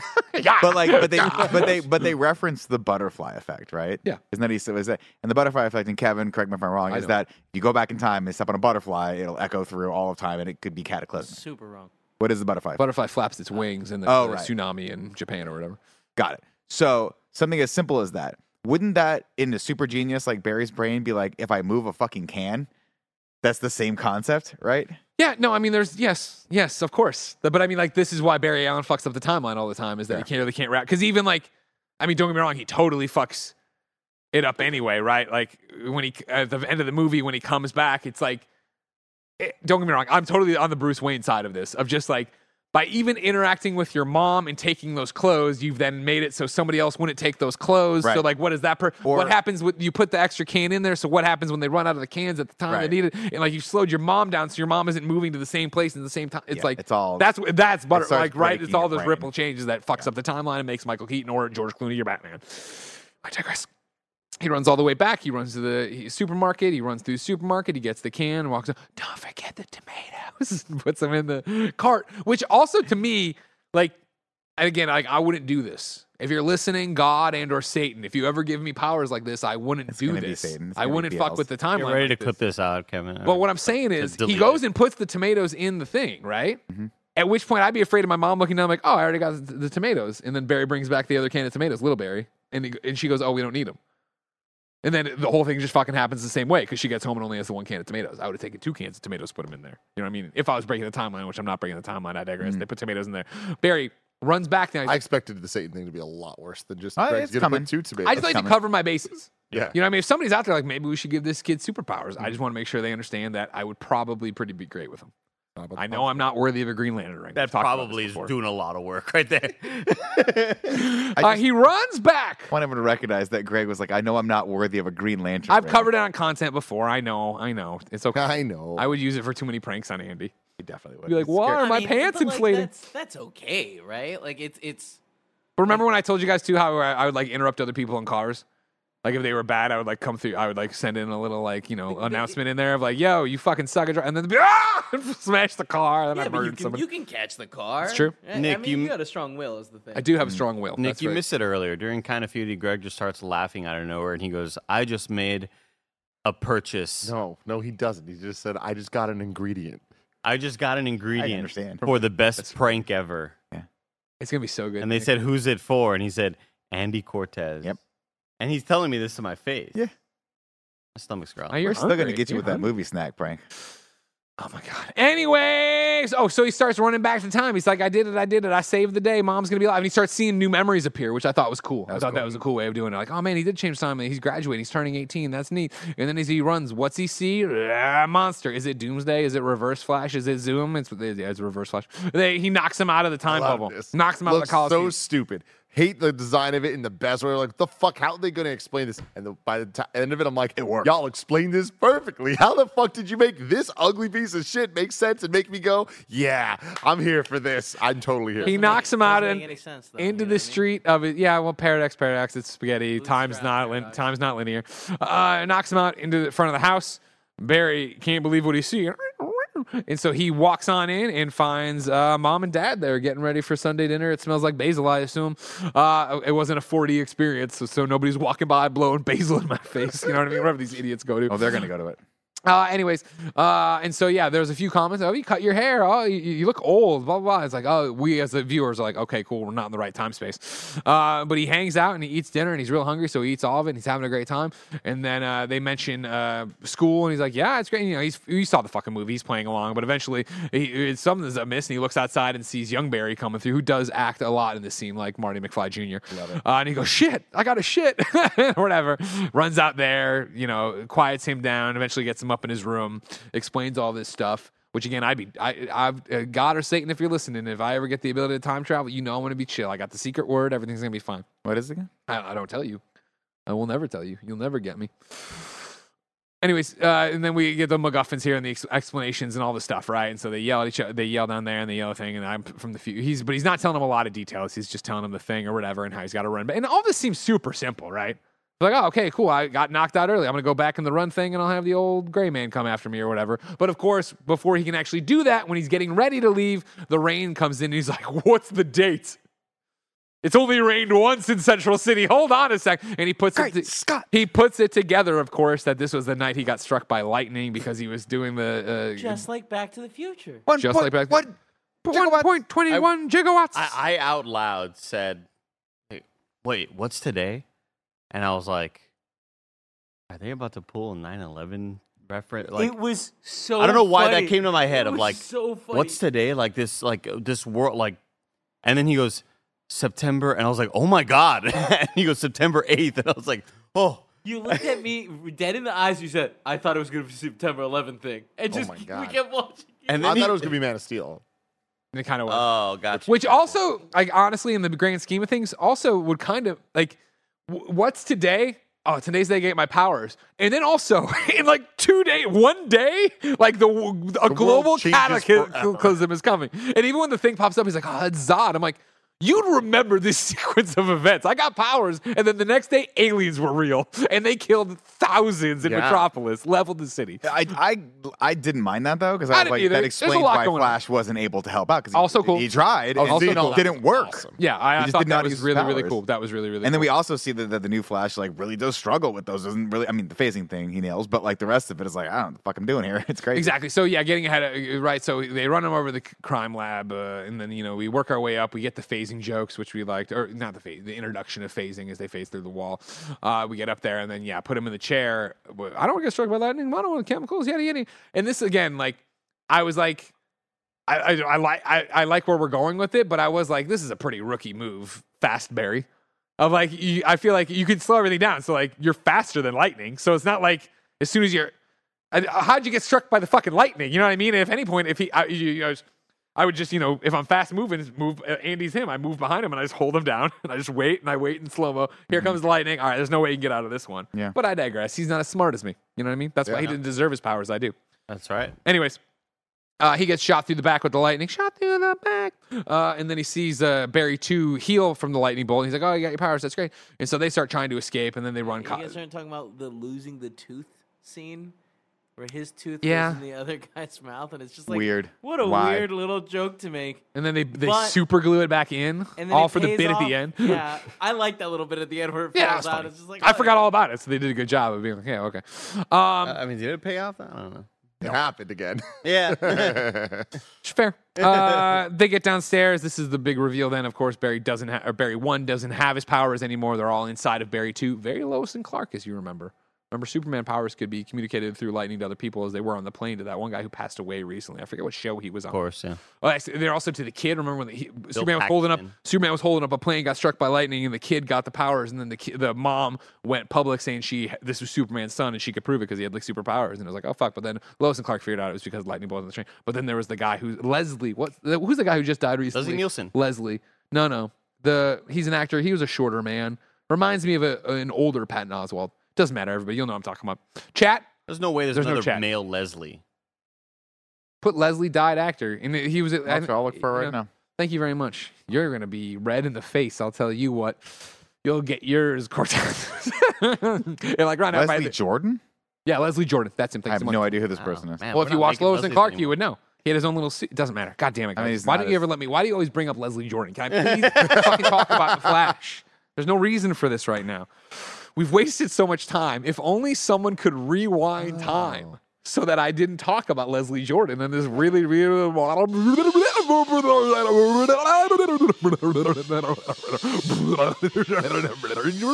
You jab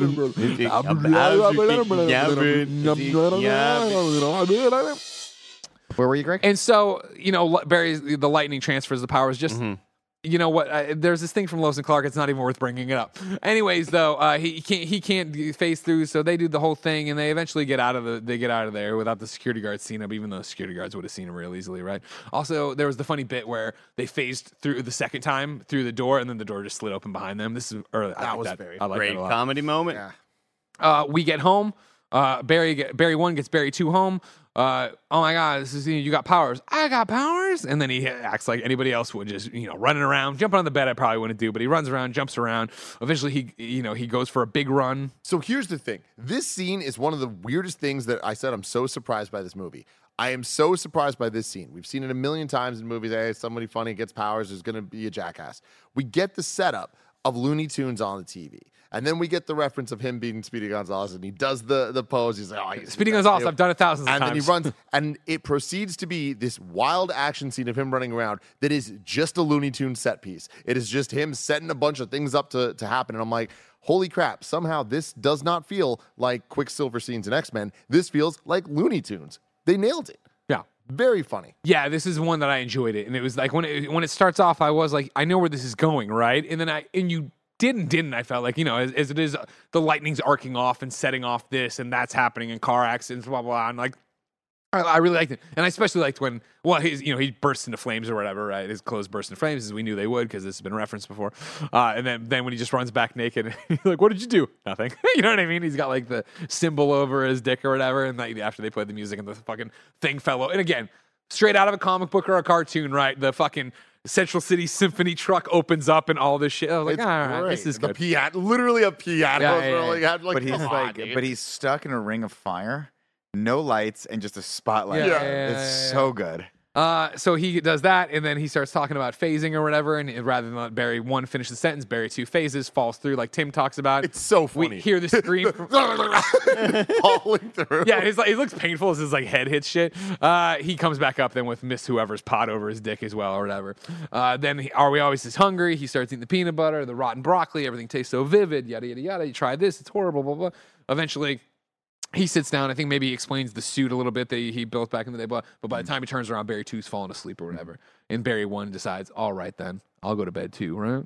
I think so. Yeah, because we wake up obviously when the roommates wake up, and now Right. it's this idea of, mm. oh no, it isn't, that isn't right. That isn't right, is it? No. Instead, what happens? Does Man of Steel happen here, or does it then? Do, do we do we Google everybody and then Man of Steel happens, or does Man of Steel happen then we Google Uh, he everybody? goes to look for someone. Oh, he starts googling people. He- Okay, I so- believe. I think he sits on the on the. So he wakes up, he. Googles everybody, he gets a funny Wonder Woman page. We call Arthur's dad. He did not in this universe uh, actually hook up with a Nicole No, Kidman roommate. The, the Zod thing has to happen first because that's that's the impetus of him googling everyone, right? That's why he wants to put the team Well, back it's, it's that thing where you could. Yeah, you're right. Okay, yeah, yeah. Uh, so Zod, the, the call happens from Zod. But why were they outside? I vividly remember them being I think they walk yeah, over. I can't remember. It doesn't matter for the Whatever. point, the long point of this thing. We already know where we're at in the movie. You saw the fucking movie. Um, Zod happens. Oh my God, this is the day Zod comes, and he's this big bad Kryptonian, but there's a good Kryptonian, Kal El. He's Superman. He's Clark. Okay, uh, we got to go do this, but we got to find Clark, but we got to find these people. So he's like, all right, cool, let's find all the Justice League. Uh, you know, Cyborg hasn't gotten his powers yet.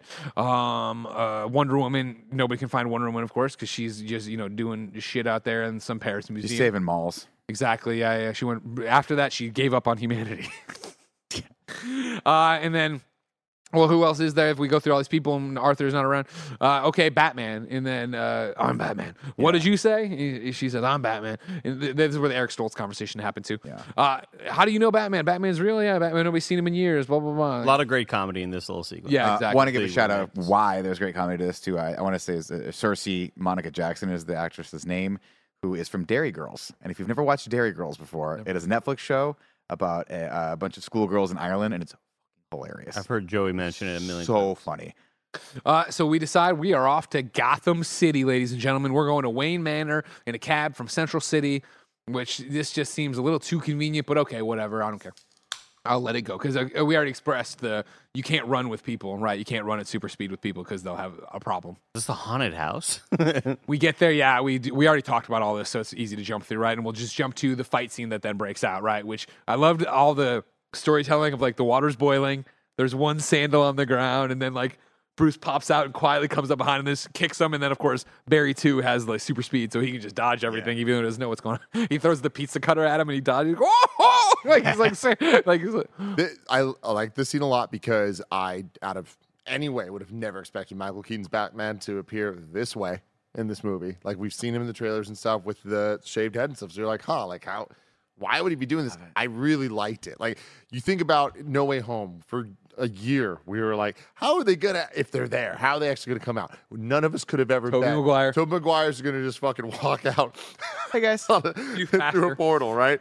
Uh, and I feel like this is the other, the other thing where like I not would have never seen this coming, and I thought they did a really good job in direct contradiction to Tobey Maguire showing up. I loved it. Uh, love also that they found a creative way to get a stunt person in, in you know, in that Yep. kitchen, so that Michael Keaton didn't have to do a lot of the physicality stuff. Of course, man, is 69 years old is probably not 71. 71. Why do I keep saying 69? Because it's I the know magic number. saying. Uh, 71.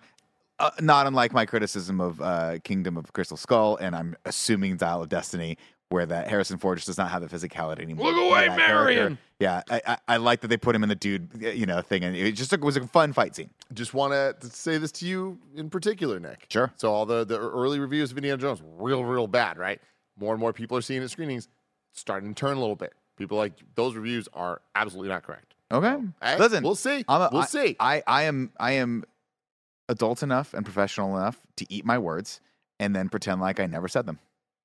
Everything uh, slows down in the fight scene. Batman asks, "Are you hungry?" I'm making spaghetti. He makes spaghetti. Uh, they we get jumped to the end of the conversation, and he's like, "Okay, cool. So you're telling me you did this and he blah," and he does the whole spaghetti analogy for how. I mean, let me guess. You saw a movie once and you think that it works this way. Time, of course, isn't linear. You make one change, you're going to change both the past and the future because of uh, you know inter- the fulcrum and the intersections and stuff like that. He's like, "You had them in parallel originally. Now you've done this, and you do it enough, and it looks like this." And the spaghetti and eats the spaghetti. Implying that this Batman has dealt with this before, which is just interesting to think about, right?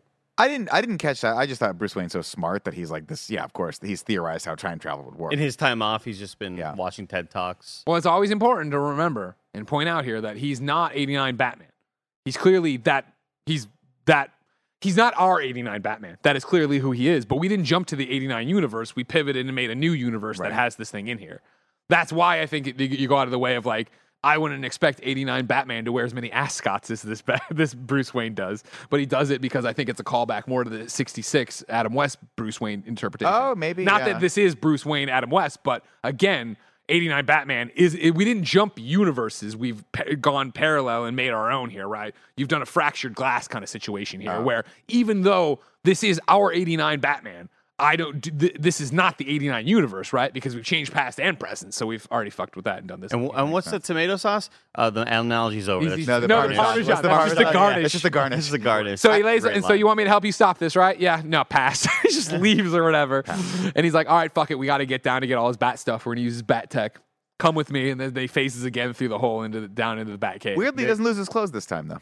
And the soundtrack here, phenomenal. Oh Well- God. You can phase and not lose your clothes. Remember, it was the super speed of running that caused friction. That is why he lost clothes. I'm not. Copy Make. I'm not saying this makes sense necessarily, but it even when wait. Barry one phase, he didn't lose his clothes. Either. I thought when he phased down into the bottom though, the tambourine was still on, on the floor.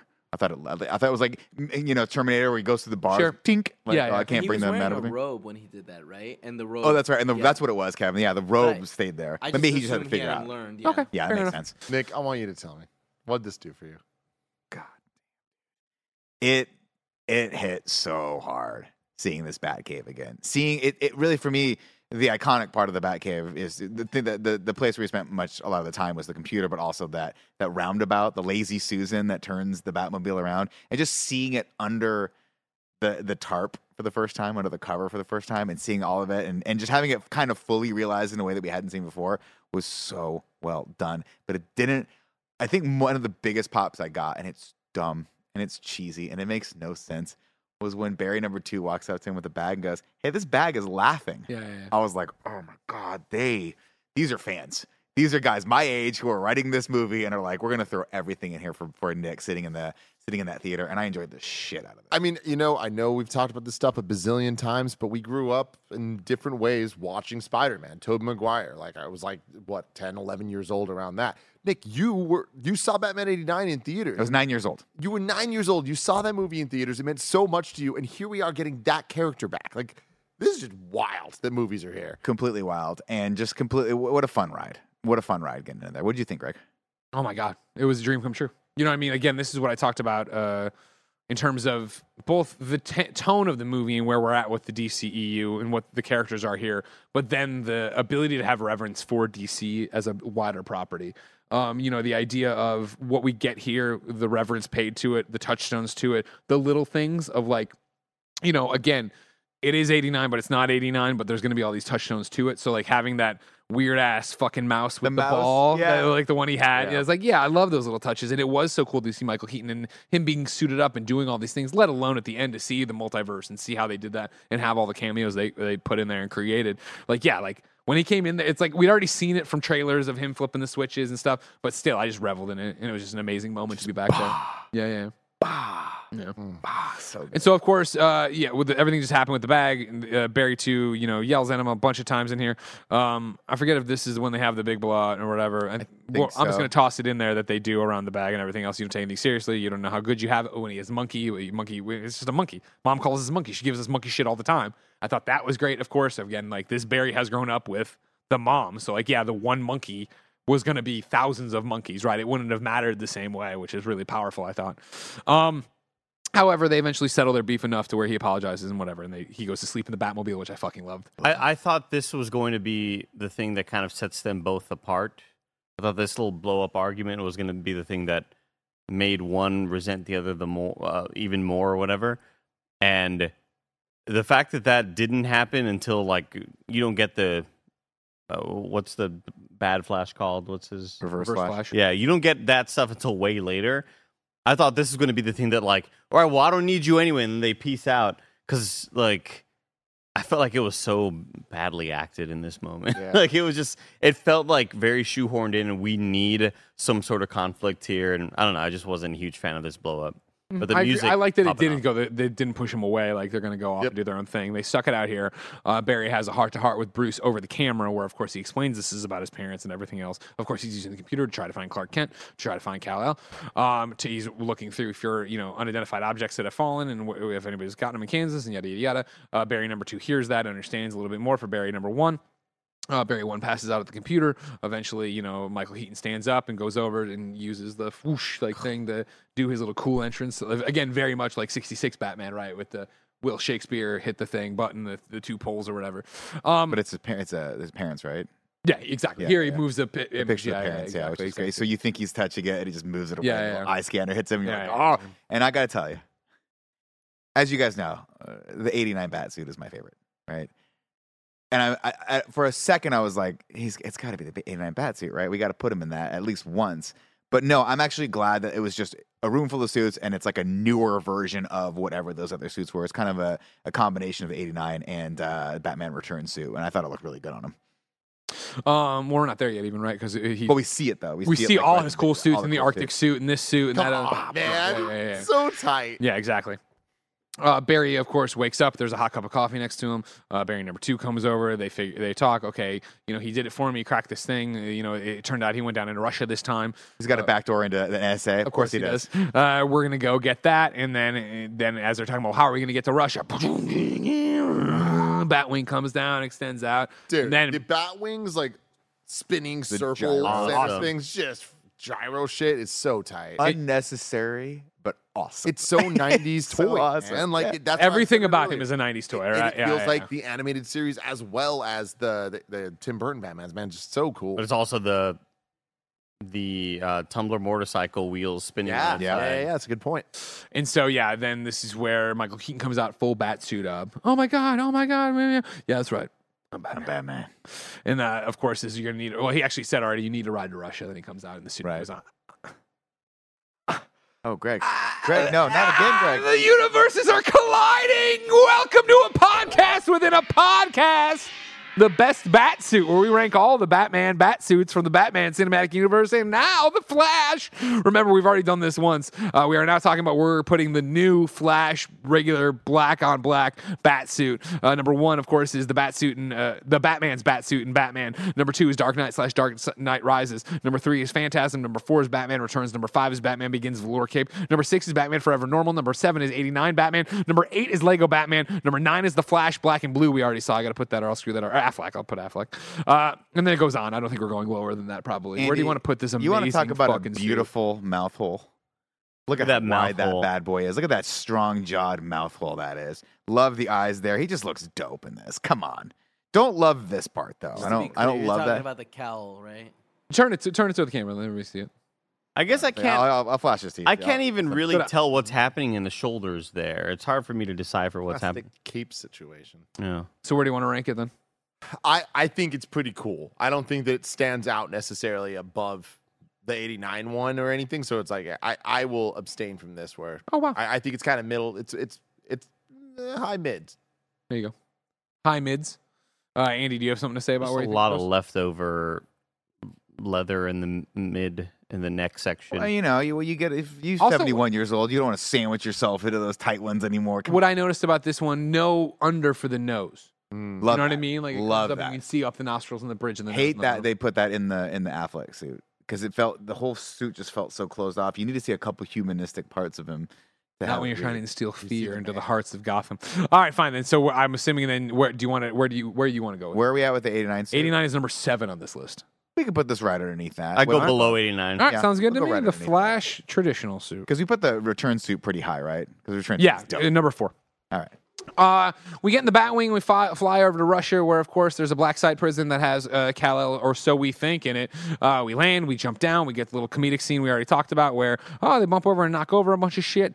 Uh, they're on the run. Batman drops down. A lot of fight scenes are happening here. Things are getting shot. Michael Keaton's constantly putting up his stuff, cape. man. This goes back to what Nick was saying. Like, I like that they they tried. It's clearly a modern movie. It's CG. There's a lot of bullshit nonsense, but this is '89 Batman. Like the way that they choreographed his fight scenes and the way he moved and stuff felt very let's- different than Ben Affleck or any of the other ones we've seen. I apologize. I was looking up other full length pictures of uh, the bat suit to look at to potentially bring up, even though we've passed that point. Yeah, my apologies. Yeah. You guys have you guys know my one thing that I just need to see in a Batman movie in order for it Nips. to really be a fucking Batman. Nips is number two. Number one, Batman to come through a fucking skylight and use his cape to glide That's down it. to the ground. You get a lot of gliding. What do we get here? Where's your parachute? I don't need one. I actually don't think he says anything. I think he just, He just launches grins. out Yeah, and yeah. pops it, and I'm like, Michael Keaton smile.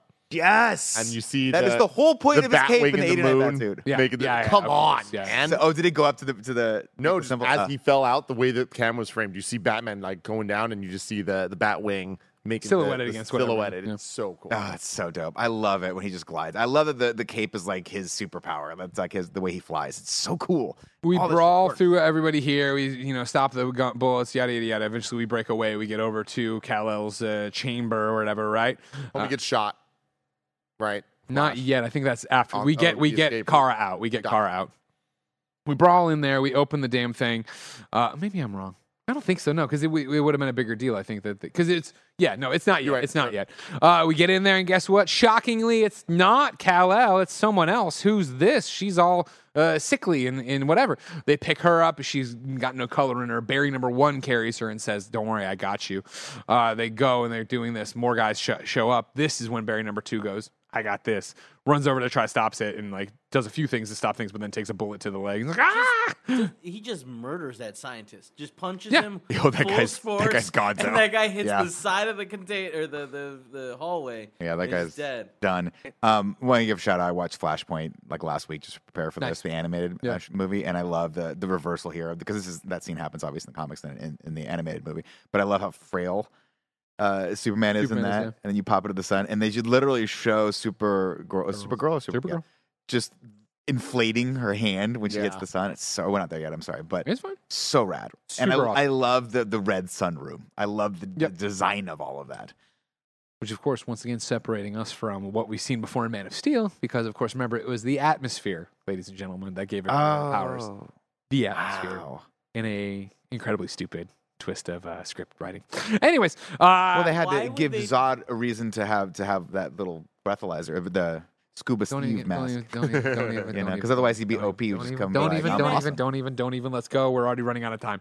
So, anyways, uh, they get, yeah, they go. He gets shot. Now Batman's got to carry Barry two. Barry one still carrying Kara. They eventually get to the top where they're, I forget, knocked over by an explosion or, or just a big punch or whatever. And Kara gets like thrown over there. Where yeah, we just see her hand hanging So out, slowly sick. inflating, looking fucking rad as hell. Uh, this is where everybody gets up. They're surrounded by guards. There's, a, you know, they've all got their guns. Uh, Barry uh, two, I think. No, Barry one's like, what do we do? And this is in the Batman goes, this is where we try not to die. And then beh- they move the camera, I think, or he moves. No, he he balls his fist up. Yeah. and as he does that, he like moves it out of the way, and That's when you and see- the- all the guns go up. You see car up in the fucking sky, ready to fucking sky. wreck her captors, which she does in uh, just awesome fashion, just So going through dope. and brawling through and destroying these uh, motherfuckers. Of Never course- loved how the, the Man of Steel people look uh, moving in these movies. Oh, sure. And this this whole fight scene for me, it's more of just like, uh, all right, this is the stuff I don't really love about. Oh, I liked it. Shit. Uh, she knocks everybody out though, and then at the very end collapses. Right, falls to the ground. Everybody climbs in the old Batwing. They fly back to Gotham City in two seconds because Russia and everything's very close. It's a, in this multiverse, this world's very small. Uh, that's why you can drive from place to place. Uh, they get there. Um, Barry number two is healed. Uh, Kara eventually pops up, and you know they're talking. She gets a. They explain everything. Take her up to the sun, to the you know the top of the manor. Let her get some sun. Uh, they take her up there. She of course refuels. Um, She looks awesome. Her suit is so freaking. The actress named Sasha Calle? Is that how you say it? I don't know how you say it, but her name's Sasha. Yeah. Kaye. Love. Crushed This is great. So good. Also, I- before the comments really tear me, away, more tear, tear me apart, remember that Sun, even though it was an atmosphere thing, they made a point to say in this Man of Steel, Superman did recharge in the sun after he fought the uh, the World Engine. So I'm, it is whatever the fuck, and I'm just fucking around. Anyways, I, I don't want these Snyder kids coming You for me. don't You know? know. I'm a Snyder kid. Don't worry, please. Guns down. This is the guy who didn't believe the Snyder cut existed. Guys, you should watch this whole thing in 4 3. It makes so much sense for 2020. uh, w- uh, Barry number two is like, yo, and this is what's happening in Zod. And she's like, yo, this fucking world sucks. I landed here and they just put me in a cage and tortured me forever. And I learned perfect English, even though I was in this Russia thing. Okay, well, anyways, uh, they're going to do this thing. And she's like, I'll fucking see it about myself or whatever. And she flies off. And he comes down. He's like, all right, she left. And then Barry number one's like, all right, cool. I got to get my powers back. That's what we're going to do. Uh, we'll follow Supergirl over to the sand flats or whatever, uh, where we get uh, behind uh, the scene of the army meeting with Zod for the first time. Of course, Zod had said he wanted Superman. Of course, in Man of Steel, they delivered Superman. In this instance, they do not deliver Superman. Did he say Superman or the Kryptonian? Kryptonian. Okay, I'm, I was I'm- gonna say I'm using your. I'm, yeah, he's it, well aware he killed Kal El. He's Yeah, not there for that. Uh, anyways, though, we get the other side of that, and I was like, for a second, I was like, are they gonna go and like make the dude fucking Swanwick actually, you know, be a Martian Manhunter? No, it's like, okay, but multiverse. And again, we're not in our Yeah, yeah, universe yeah. anymore. Everything's changed. Um, So they just start laying waste to everybody. But then she goes, no. And they look up and they see her. And she's like, ooh. And she, she's Speedy Gonzales, Gonzales is out of there. Back at the Batcave, it's they, we got to do this. And this is super stup- stupid, but we need 1.21 gigawatts. So they got a bat kite up in the air that's going to harness the power to bring it down to shock Love them. To, yeah. Love that if Batman needs to figure out in any universe how to harness lightning, he's got a machine. got a bat thing it. ready to do it. And he's wearing the cool, uh, like Wayne Garage uh, uh, jumpsuit. I was going to ask if there is an there is a point in Returns right where he is wearing that jumpsuit, or maybe Alfred's wearing the jumpsuit. Someone's wearing the jumpsuit. Yeah, yeah, that, ju- that jumpsuit's been seen before. Again, I'm Did not. he have the ascot? no, he did not have the ascot. God, I, wa- in my brain, I'm thinking, I, my memory is that he had. The I mean, maybe I'm wrong. Maybe I'm completely wrong. I'll look it up. But again, like that wouldn't be wrong. I mean, they're t- putting all the touchstones of '89 in there. Love it. But I'm just stressing as a nerd to t- tell you all we're- we didn't jump to the '89 universe. I digress. Because if we jump, it doesn't matter. Anyways, I uh, want to have this conversation with you at a later date. sure. Anyways, uh, so that's all happened. Congratulations. Uh, oh, now the lightning bolt comes down. It shocks Barry, but it doesn't work. He's, he's zapped, and he's like, "Do it again!" And he goes to throw it again, but the board sorts shorts out, and he's like, "Oh, I'm never getting my powers back. This is super sad." And then what do we see? We see Supergirl up in the sky. She comes down. She says, "Don't worry, I got you." Scoops him up, takes him up into the sky. He gets electrocuted a few thousand times, I assume. Uh, they come back down. They put him on some rocks. He's all like fucking burned and gross. It's weird as hell. All this is weird. I hate it. Comic too. But- This but- is where it's like yeah. super like Just comic-y. them like we're gonna like was totally wrong. Electrocute you with Think of the kite. Mr. Mom. Jesus Christ, of course he is. Uh, but like even Batman helping him with the lightning and stuff, it's like you guys just think lightning is what made him this. Like, and this is me not knowing Flash like that. Like that one thing with the chemicals and all of it. Maybe I missed something here, but just him getting shocked No, but by they, lightning. they had they had chemicals. They had the chemicals around it. But yeah. then- so did what about when she brought him up? The chemicals still on him. Okay. Yeah, I They thought need to shock him again. They, No, they, I- they drag this straight out of Flashpoint where he gets like burned. Yeah, then yeah, they yeah. Just, he's like, hit me again, no, hit me again, and it's just needed to let it jump. I think just the way that it was, uh, this was supposed to be like a very kind of hype, awesome moment with her rising up there. Like it just didn't deliver for me at all.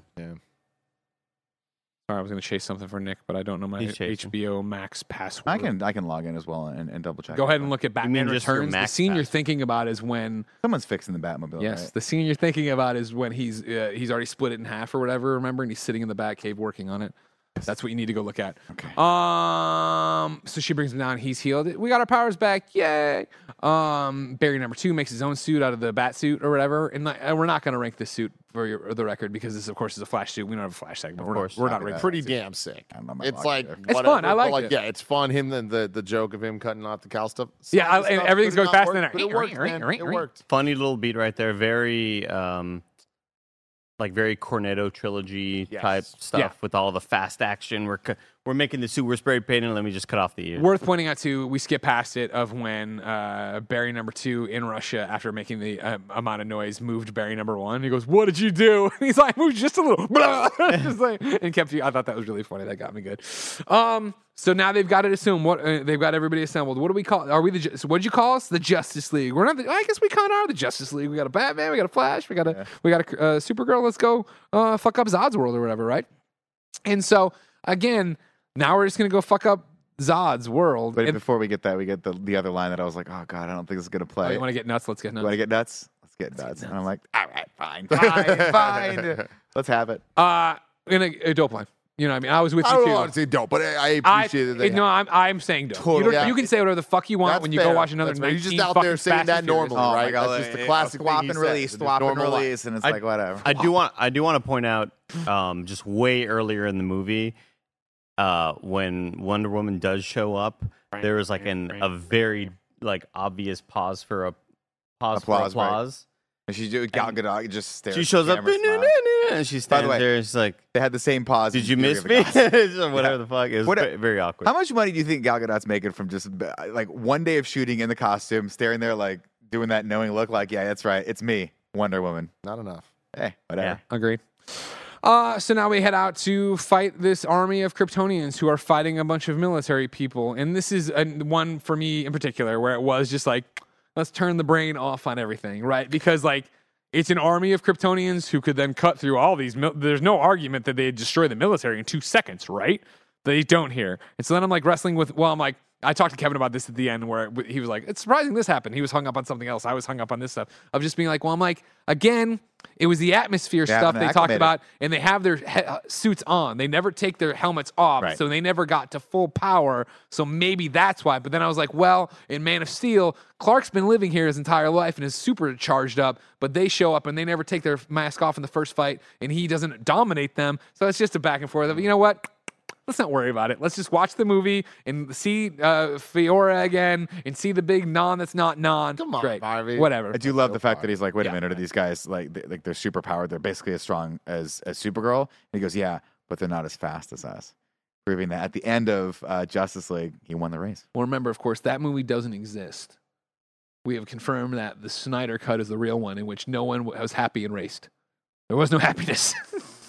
And not only was there noise, right. there was the moment where Superman looks at the Flash running. Yeah. Was this it's like whole, Zod will here too. was this whole desert thing just uh, kind of you know, hey, we're not going to have it in a big city again where millions and millions die. Was or- this pretty where much. we see Pete in Smallville? Where was this? Or was this No, no, no, no. This, thi- well, this again is a new timeline, and we split Oh, off. right, the right, world fair engine is at, working at this point, right? Yeah, right. He activates in Metropolis, and yeah, they don't want us to see that because Yeah. they got so much shit about it last time. So they'll have a big fight in the desert sand flats where they don't have to. Again, it's different actions of why you'd be in different places because of everything that's happened. Tell you what, they show that kid and, and the dad, and I'm Yeah. like, we're surely gonna get back to them and save them. Just letting you know that in this world, they're Everyone still there. dies. They're I still there. Doesn't everyone die in this world? No, because I mean, well, I don't, you don't know how far it got. Well, yes, you're right. Yeah. You're right. I think by he the ends end of up this, terra- by the the end of this, Earth, yes, right? the, the Zod wins, and yeah, they Yeah. would terraform the universe, Which I love. into uh, infinity. Yeah, That's cool. But anyways, before all that happens, lots of fights. I don't know how much you want to get into and what you want to do, but you know the Barry thing where they ran around and they went foot to foot and went like that. I thought that was cool. Hated Love the this music. in that moment. Yeah, they had a weird pop choice. music stuff. Yeah, it's it's Not my because it was we, we were on such a good streak with um you know uh, watching Michael Keaton do awesome stuff with the soundtrack. Like anytime we see him in the Batwing, it's back to that sort of Tim Burton symphonic sort of vibe, you know. And then that little rock scene just really felt out of nowhere. I it needs to break off, of and if you're gonna do a song like that, it has to be like it has to hit perfectly. It has to be like "Come Together" by Aerosmith or something like that. You know, it has to be like that perfect combination. This Yeah. was just a little bit off. Yeah, I- I'm with you. Music was was weird here, but I liked what we saw. Like I think like all the like the flash running around hitting everybody in the nuts was like just so stupid and perfect. The come on Barbie, let's go party is like so dumb, so fucking dumb. Love the delivery of it. I think only Ezra could have made that work, and two Ezras doing it was like this isn't even a joke. The one other one that I I liked was the what was it um beef. beef Yeah, beef yeah, yeah. whatever like I think it's some- totally beef. so stupid. I don't know what it means, Uh, was but it beef or beaver? Beef. I need captions. Beef, I, could, I didn't know what they Yeah, were. I think it was it like- beef. Yeah, which is like so dumb, but it, I don't know. it worked for me. I thought like that the delivery of that stuff was funny, and uh, these fight scenes, them running around constantly in different ways, like running off of each other. I was like, this is really just cool, way man. better than Skittles Taste the Rainbow Yes, in Shazam. Oh yeah, I remember that. Jesus Christ. Forgot about that. I just watched that movie two weeks ago in preparation for this. God I bless was you. I'm so sad I missed that in review. yeah. so sad. You're not. I'm not. Um. So, anyways, uh, they, all these fights happens, but guess what? Eventually, uh, I'm gonna go after the big one. That's a stupid decision, and he slams his his thing into it to kill it. Batman dies. Uh, then Kara's fighting Zod. She catches a needle to the chest when she, she turns off the world engine, which was dope. Then gets stabbed to the chest. Then they extract the Kryptonian. Uh, uh, codex from her. Uh, it also, we've been revealed, of course, which I thought was really cool. For some reason, I got choked up when he was like, "The infant didn't survive the procedure," and she, her performance of screaming, I was like, "Damn, that hit!" Like, you She know what I kicked mean? ass in Yeah, this movie. she was Well, they great. they set up a great moment, moment where she was sent there to protect him. Yeah. Right? And she failed. And it's horrible. Yeah. And it's sad. Yeah, like I I really just want a standalone movie with her watching her get pissed off and just fuck up gigantic armies of people. I think So she could that- carry it. I think Yeah. she did a great job. She was fantastic. Uh, but anyways, they extract it. She dies. Uh, okay, well, we're gonna lose this one. Well, we're the Flash. We can run it back. They run it back. They come back. They try. They. Do you know what you're gonna change? I know what I'm gonna change. Maybe we should talk about this. no, man, they're just off to change it. Bruce, it's got a shield. Don't do that. Good to know. Of course, non-man jumps up there. He gets him. He still kills him. Uh, the fight happens. and That's in in Superman two, right? That the the one of Zod's dudes was this big dude named Non, Mm. uh, but like uh, uh, they don't never call the, they just call him the the space giant, giant alien. And I think in Man of Steel they never gave him a name either. I don't think I think they did, but I think it wasn't non. Zod or something, non. Yeah, it They- was so weird. I'll look it up. Thank you.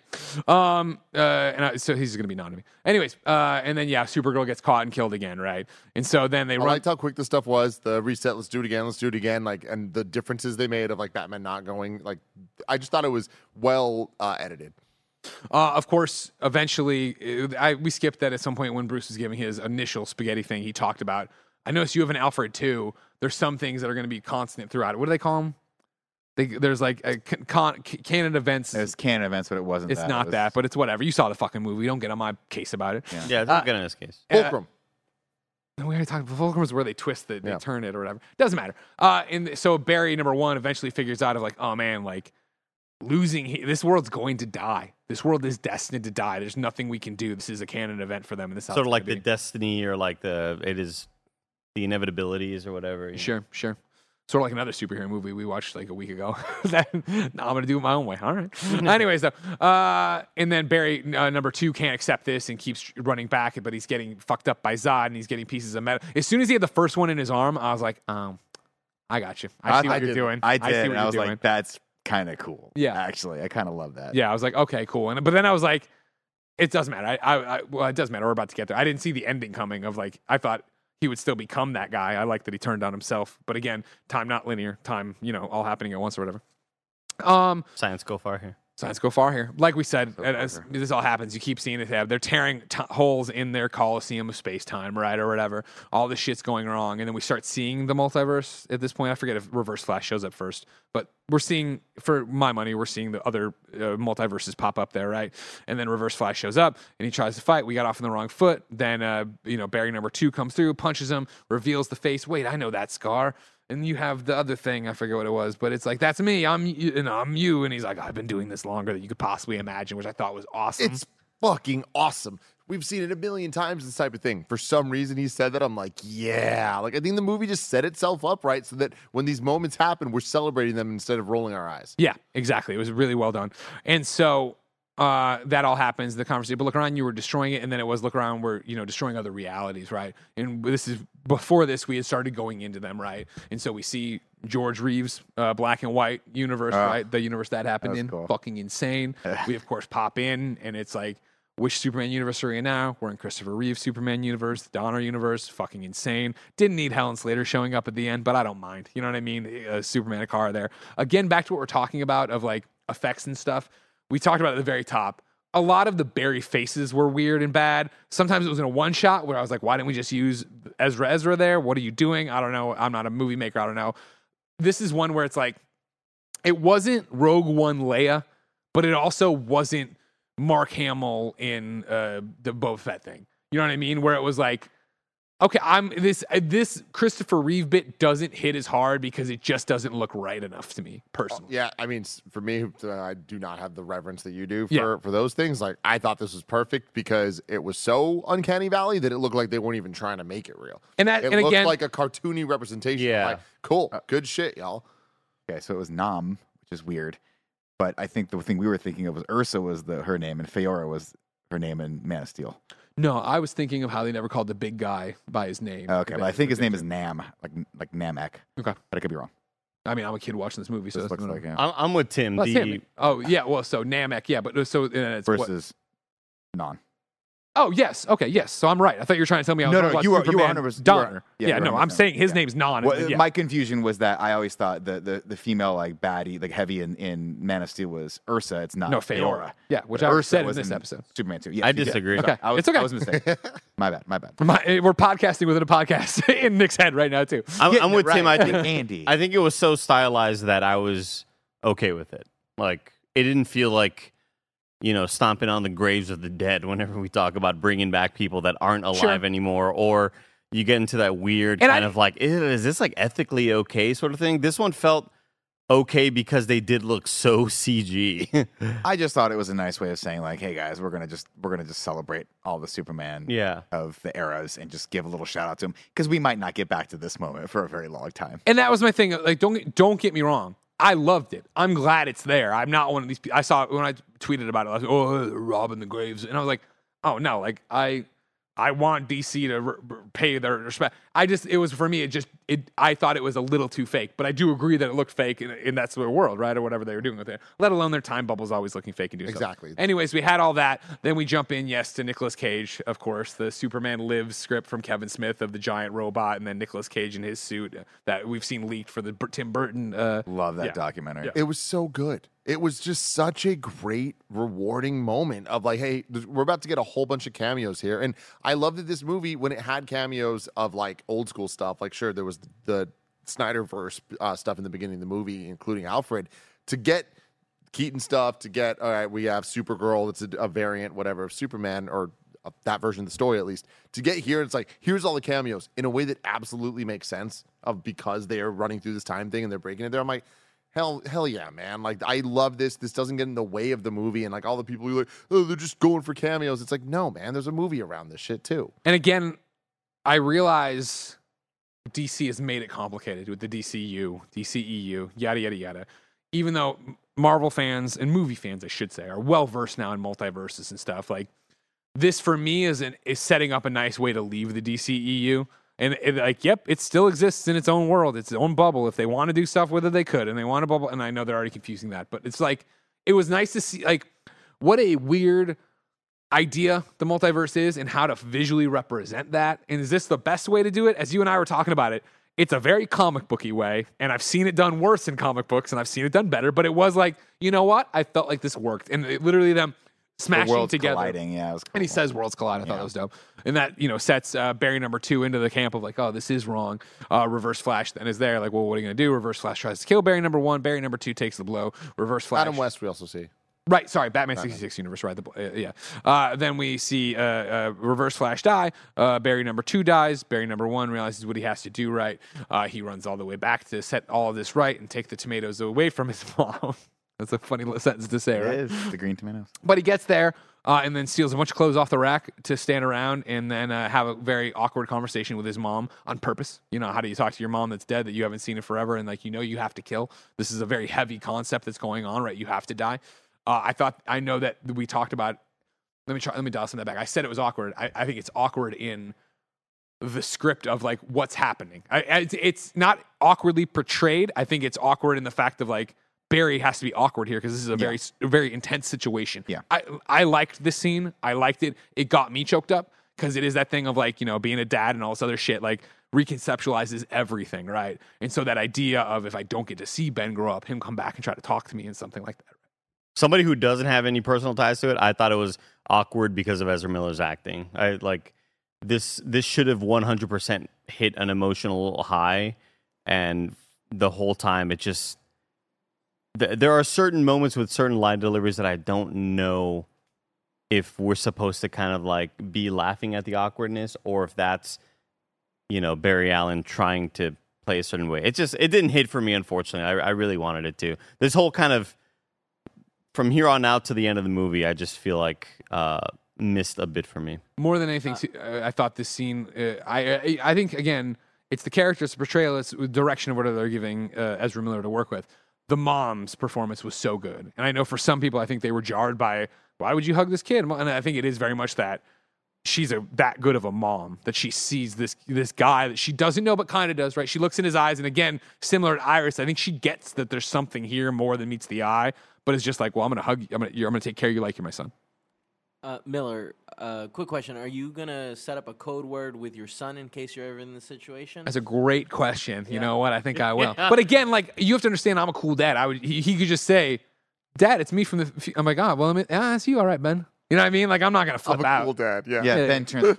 yeah, but like blood, you're, you you're not gonna believe him though, right? Like he needs, you need to. We'll it's co- we'll cross that bridge when we time time gets there. Yeah, I, I uh, unlike a couple of people at this table, I think do really like Ezra Miller's performance as the Flash, and I always have. I think it can go over the top, and it every single time does in ways that could be bad over overall. But I don't have ties to Barry Allen as a character from any specific Oh, no. property before. So Wally West, different story. um, or, or and the Flash period. Um, so to me, I'm like, I like this. It feels a little different. Sometimes I, I feel it can get a little icky in, in some ways, but I think that overall, I like it, and it allows it to feel a little bit different than some of the other super smart characters we see. And the fact that he's like the Flash, and it's like the super uh, frenetic, like kind of fast thing works for me. Um, and I think that the performance here and the way he deals with his mom also worked for me. And what Greg's saying about her performance and all that, I thought was so powerful. But just the lines of of her being like, "Moms like to be visited."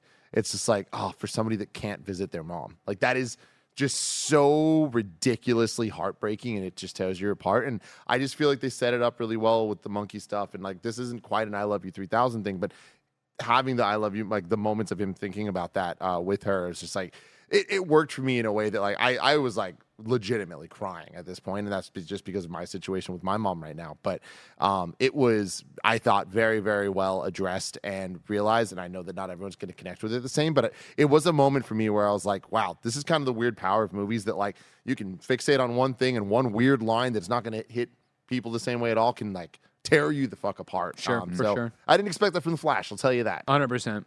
Uh, and then even though this entire conversation we're talking about him having with his mom proves it, then Barry really proves that he's learned absolutely fucking Zero. nothing. Absolutely where he nothing. goes like, "Wait a second, right? The camera. How can I get my dad to look up?" He moves all the cans so that when he runs back, of course, they're just completely forgetting that time isn't linear and this is gonna fuck something up along the way. And in that moment, I go, "Oh my god, he's his dad."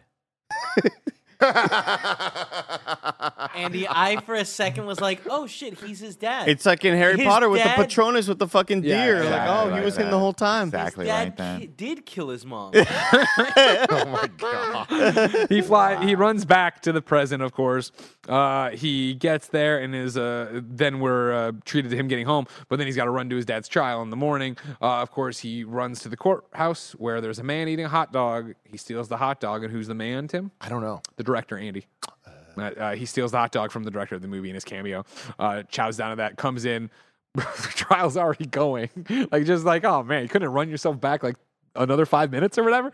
And he's like, anyways, though, we have this footage that's been restored by Wayne and it corroborates the story. And sure as shit, he looks up and you're like, yeah, that's the guy from The Conjuring. And it's like, he's he's innocent, y'all. Even though me and Kevin are both like, still could murder his wife. It wasn't like he came home and she had been dead for an hour. She came home and had just been stabbed. So Yeah, it's like, still won.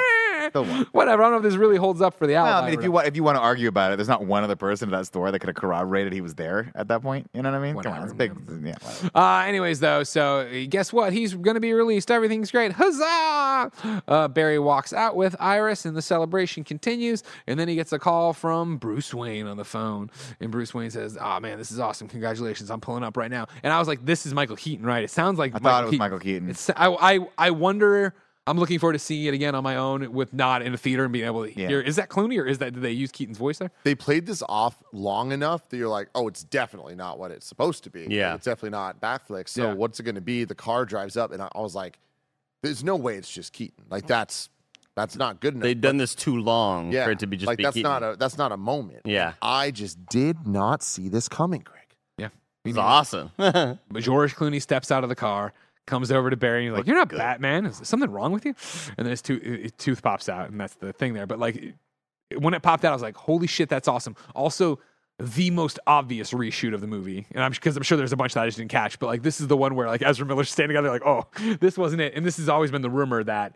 This was supposed to end with Michael Keaton becoming the new, the, be, being the Batman of this, the DCEU, right? And then they killed that, and then they did this, and then Batgirl. so many fucking rumors about what actually happened that I was waiting to get here and be like, where are we going to leave Yeah. Batman and Bruce Wayne at this point? We leave it with George Clooney because they're like, guess what?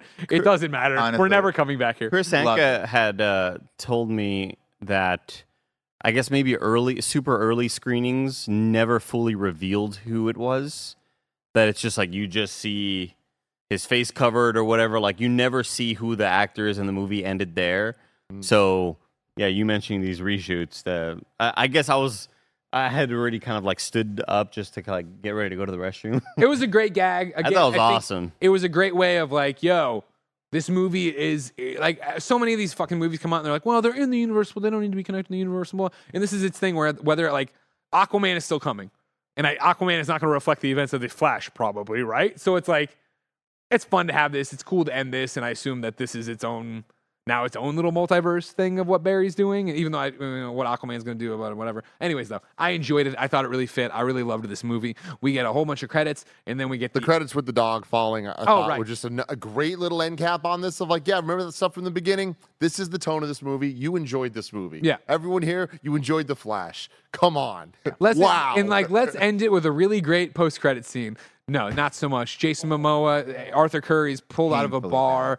He's super drunk, and he's like, "Well, you're telling me, uh, Rary, that I was uh, fucking Aquaman." This reminds me of all just like Snyder DC stuff. And I was just all- like, I, and I'm like, I was so confused because I'm like, all right, so he's not Aquaman in this universe, and then he buys some drinks with this. This is uh, this is Atlantean like, treasure. I'm like, so is he Aquaman? Is he just can Aquaman not drink in this universe? I don't. Oh, he's he's he's in puddle of water.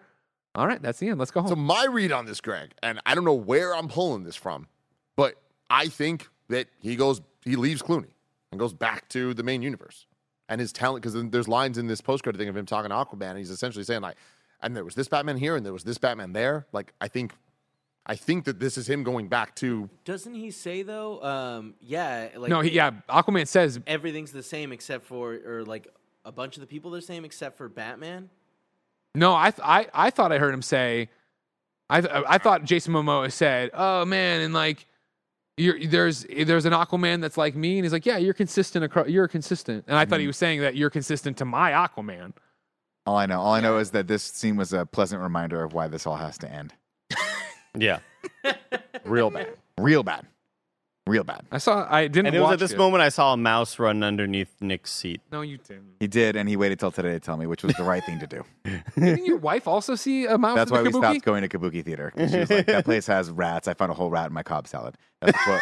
That's a quote from Jesus Talladega Christ. Nights. That's, that's, I can't steal that. I'm gonna read this. I'm gonna re- listen here. What are you reading? TikTok has the whole movie. Hold on. Mike's He's- probably watching it as we speak. For Mike on there? podcasters, Mike's Does trying to listen to the really end of the movie. The whole movie. Oh yeah, it always does. Someone But sneaks it's not into even this. out yet. They get Yeah, the they sneak into the exclusive. screenings like we like we get, and they just they record it. Sounds great. I'm listening right now. Yeah. This he is not. That's not our Aquaman. He's like on the other timeline. I'm the same guy. He's like, yeah, pretty much. You're lovable. This, that, and the other. So he's talking to about the Aquaman we know from the Aquaman movies. Mm. He's still in this time. So you think Barry pulled the Treehouse of Horrors and was like, he sits down. Don't touch table- anything. I'll sits touch down- anything I want. He sits down with the Simpsons and everything looks right. He goes, finally back. Close and enough. They all They just all- lick with yeah, look- shoot look their close tongues enough. out close enough. Baggy baggy. Ragu.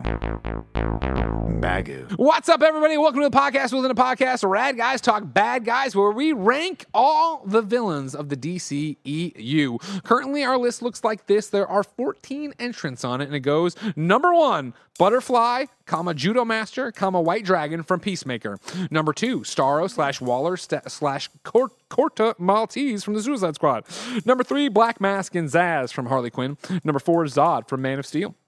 Number five, Doomsday and Lex from Batman v Superman. Number six, Steppy slash Darkseid from the Snyder Cut. Number seven, Maxwell Lord slash Cheetah from Wonder Woman 84. Number eight, Thad from Shazam. Number nine, Sir Pat in Wonder Woman. Number 10, Ocean Master slash uh, Manga, but we mean Black Manta in Aquaman. Number 11, The Daughters of Atlantis in Shazam 2. Number 12, Steppenwolf in Jos- Justice League. Uh, number 13, The Literal Devil and Black Adam in Black Adam. Oh, yeah. And number 14, Enchantress and her baby brother in Suicide Squad. Where do we want to rank Reverse Flash, Zod, and, and Barry? I mean, Barry. Barry. is- Ezra yeah. Miller. Yes. Ezra Miller. Yeah. I mean, honestly, pretty high. Like on this list, like I, I don't know that I'd put it above the first one. I would not put it above the first one actually. Like the judo, judo was great, and um, the the, The butterflies in general a- were great. Yeah, yeah, horrible, yeah. horrible plot, the butterfly twist and all that. But like Starro and all that, I'd, I'll put this above that. I'd put this at number two. More compelling. Yeah. More compelling for sure. Yeah, I'm down for that too. I think again with Barry being the bad guy as he often is in these uh, I fucked up time things. Yeah. He makes a lot of dumbass decisions. So yeah, that works for me. So there you go, ladies and gentlemen. Uh, on the DCEU Rad Guys Talk Bad Guys, uh, you get number one Butterfly Judo Master and the White Dragon from Peacemaker, the show, and then of course we're now adding uh, Barry, Reverse Flash, and Zod to the second slot from the Flash. And now it's time to rank the DCEU. Currently, number one, we have Peacemaker. Number two, The Suicide Squad. Number three, Birds of Prey. Number four, Wonder Woman. Five, Shazam. Six, Batman v Superman. Seven, Man of Steel. Eight, Zack Snyder's Justice League. Nine, Shazam Fury of the Gods. 10, Black Adam. 11, Aquaman. 12, Wonder Woman 1984. 13, Justice League. And 14, Suicide Squad. I would like to start the bidding. Go for it. I am going to say it's going to be controversial for sure, but I'd mm-hmm. like to make my case for it. I would say number one. Again, in the decade of doing DCEU, right? I've wanted to see the Justice League on the screen. I've wanted to see the superheroes I love done justice on the screen, right? And that has been such a struggle. And I already said at the top of the show, but I'm happy to say it here at the end again. Like, this isn't the universe I wanted, but it's the universe I got kind of thing, right? Peacemaker is hands down must watch television, you know, or content, whatever you want to call it, right? I'm not trying to uh, sidestep that. Like, I love Peacemaker. I think it is a more well put together story, character, yada, yada, yada. For a DC in review, I want to go watch superheroes do superhero stuff. This is what I want. Because even with Peacemaker, it was, I can't believe how good this is. God, I wish this was Superman or Batman or The Flash or Green Lantern or what, the list goes on, right? Of just all my heroes they've done wrong. So for me, this is my number one because it's the best superhero outing I feel we've had. Now, that isn't comedy, isn't it this, that, the other? Like, oh, I'm not trying to take away from Suicide Squad, The Suicide Squad by James Gunn, or Peacemaker, or anything like that, or even Birds of Prey, which I also enjoyed, but didn't feel like, oh, I'm in the DC universe. I'm watching my heroes that I grew up with that I love so much. So for me, this is my number one.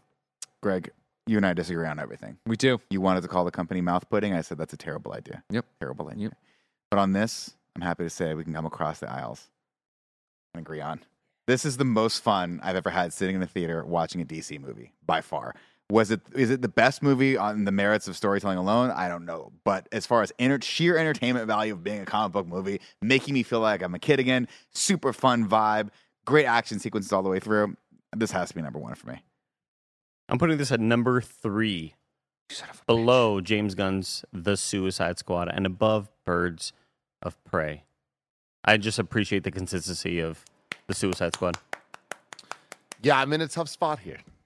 You're in the magical spot. I think that it is what Greg said. I'm really with. I think Peacemaker is better. I don't think there's really an argument there. I think the quality and depth of the characters and what they got going on, the hit or miss ratio of jokes is at least equivalent, if not better, in Suicide Squad than the Flash is. Um, when I'm thinking about the movie side of things of, Bur- of the Suicide Squad movie versus the Flash, I struggle to really remember Suicide Squad. I, I, I remember it was funny. I remember Starro was there. I remember the little things, but I don't really remember that movie. I'm gonna remember the Flash forever. Like I'm gonna remember so many things about the Flash. So I think on a movie side, I'd put it above it. When I'm debating between the Flash or Peacemaker at number one, I think the quality of Peacemaker makes it hard for me to say otherwise. I need you to close your eyes, Tim. I need you to close your eyes and listen to your heart. I'm listening to my heart. I'm, Listen I'm, to your I'm heart. putting Flash at number one. I'm doing it because of how big a surprise it was, because of how fun it was to watch. Again, I think Peacemaker's better. Arguably, Suicide Squad is, is better as well. But I think that in terms of the entertainment and fun and just again, they paid off us watching all these damn projects with this movie. Yeah. Um. So I'm going number one. Tim, Mhm. you nailed it. Thank you. Kevin, you were gonna whisper something. Oh, I was just disappointed. I think it should have been number three.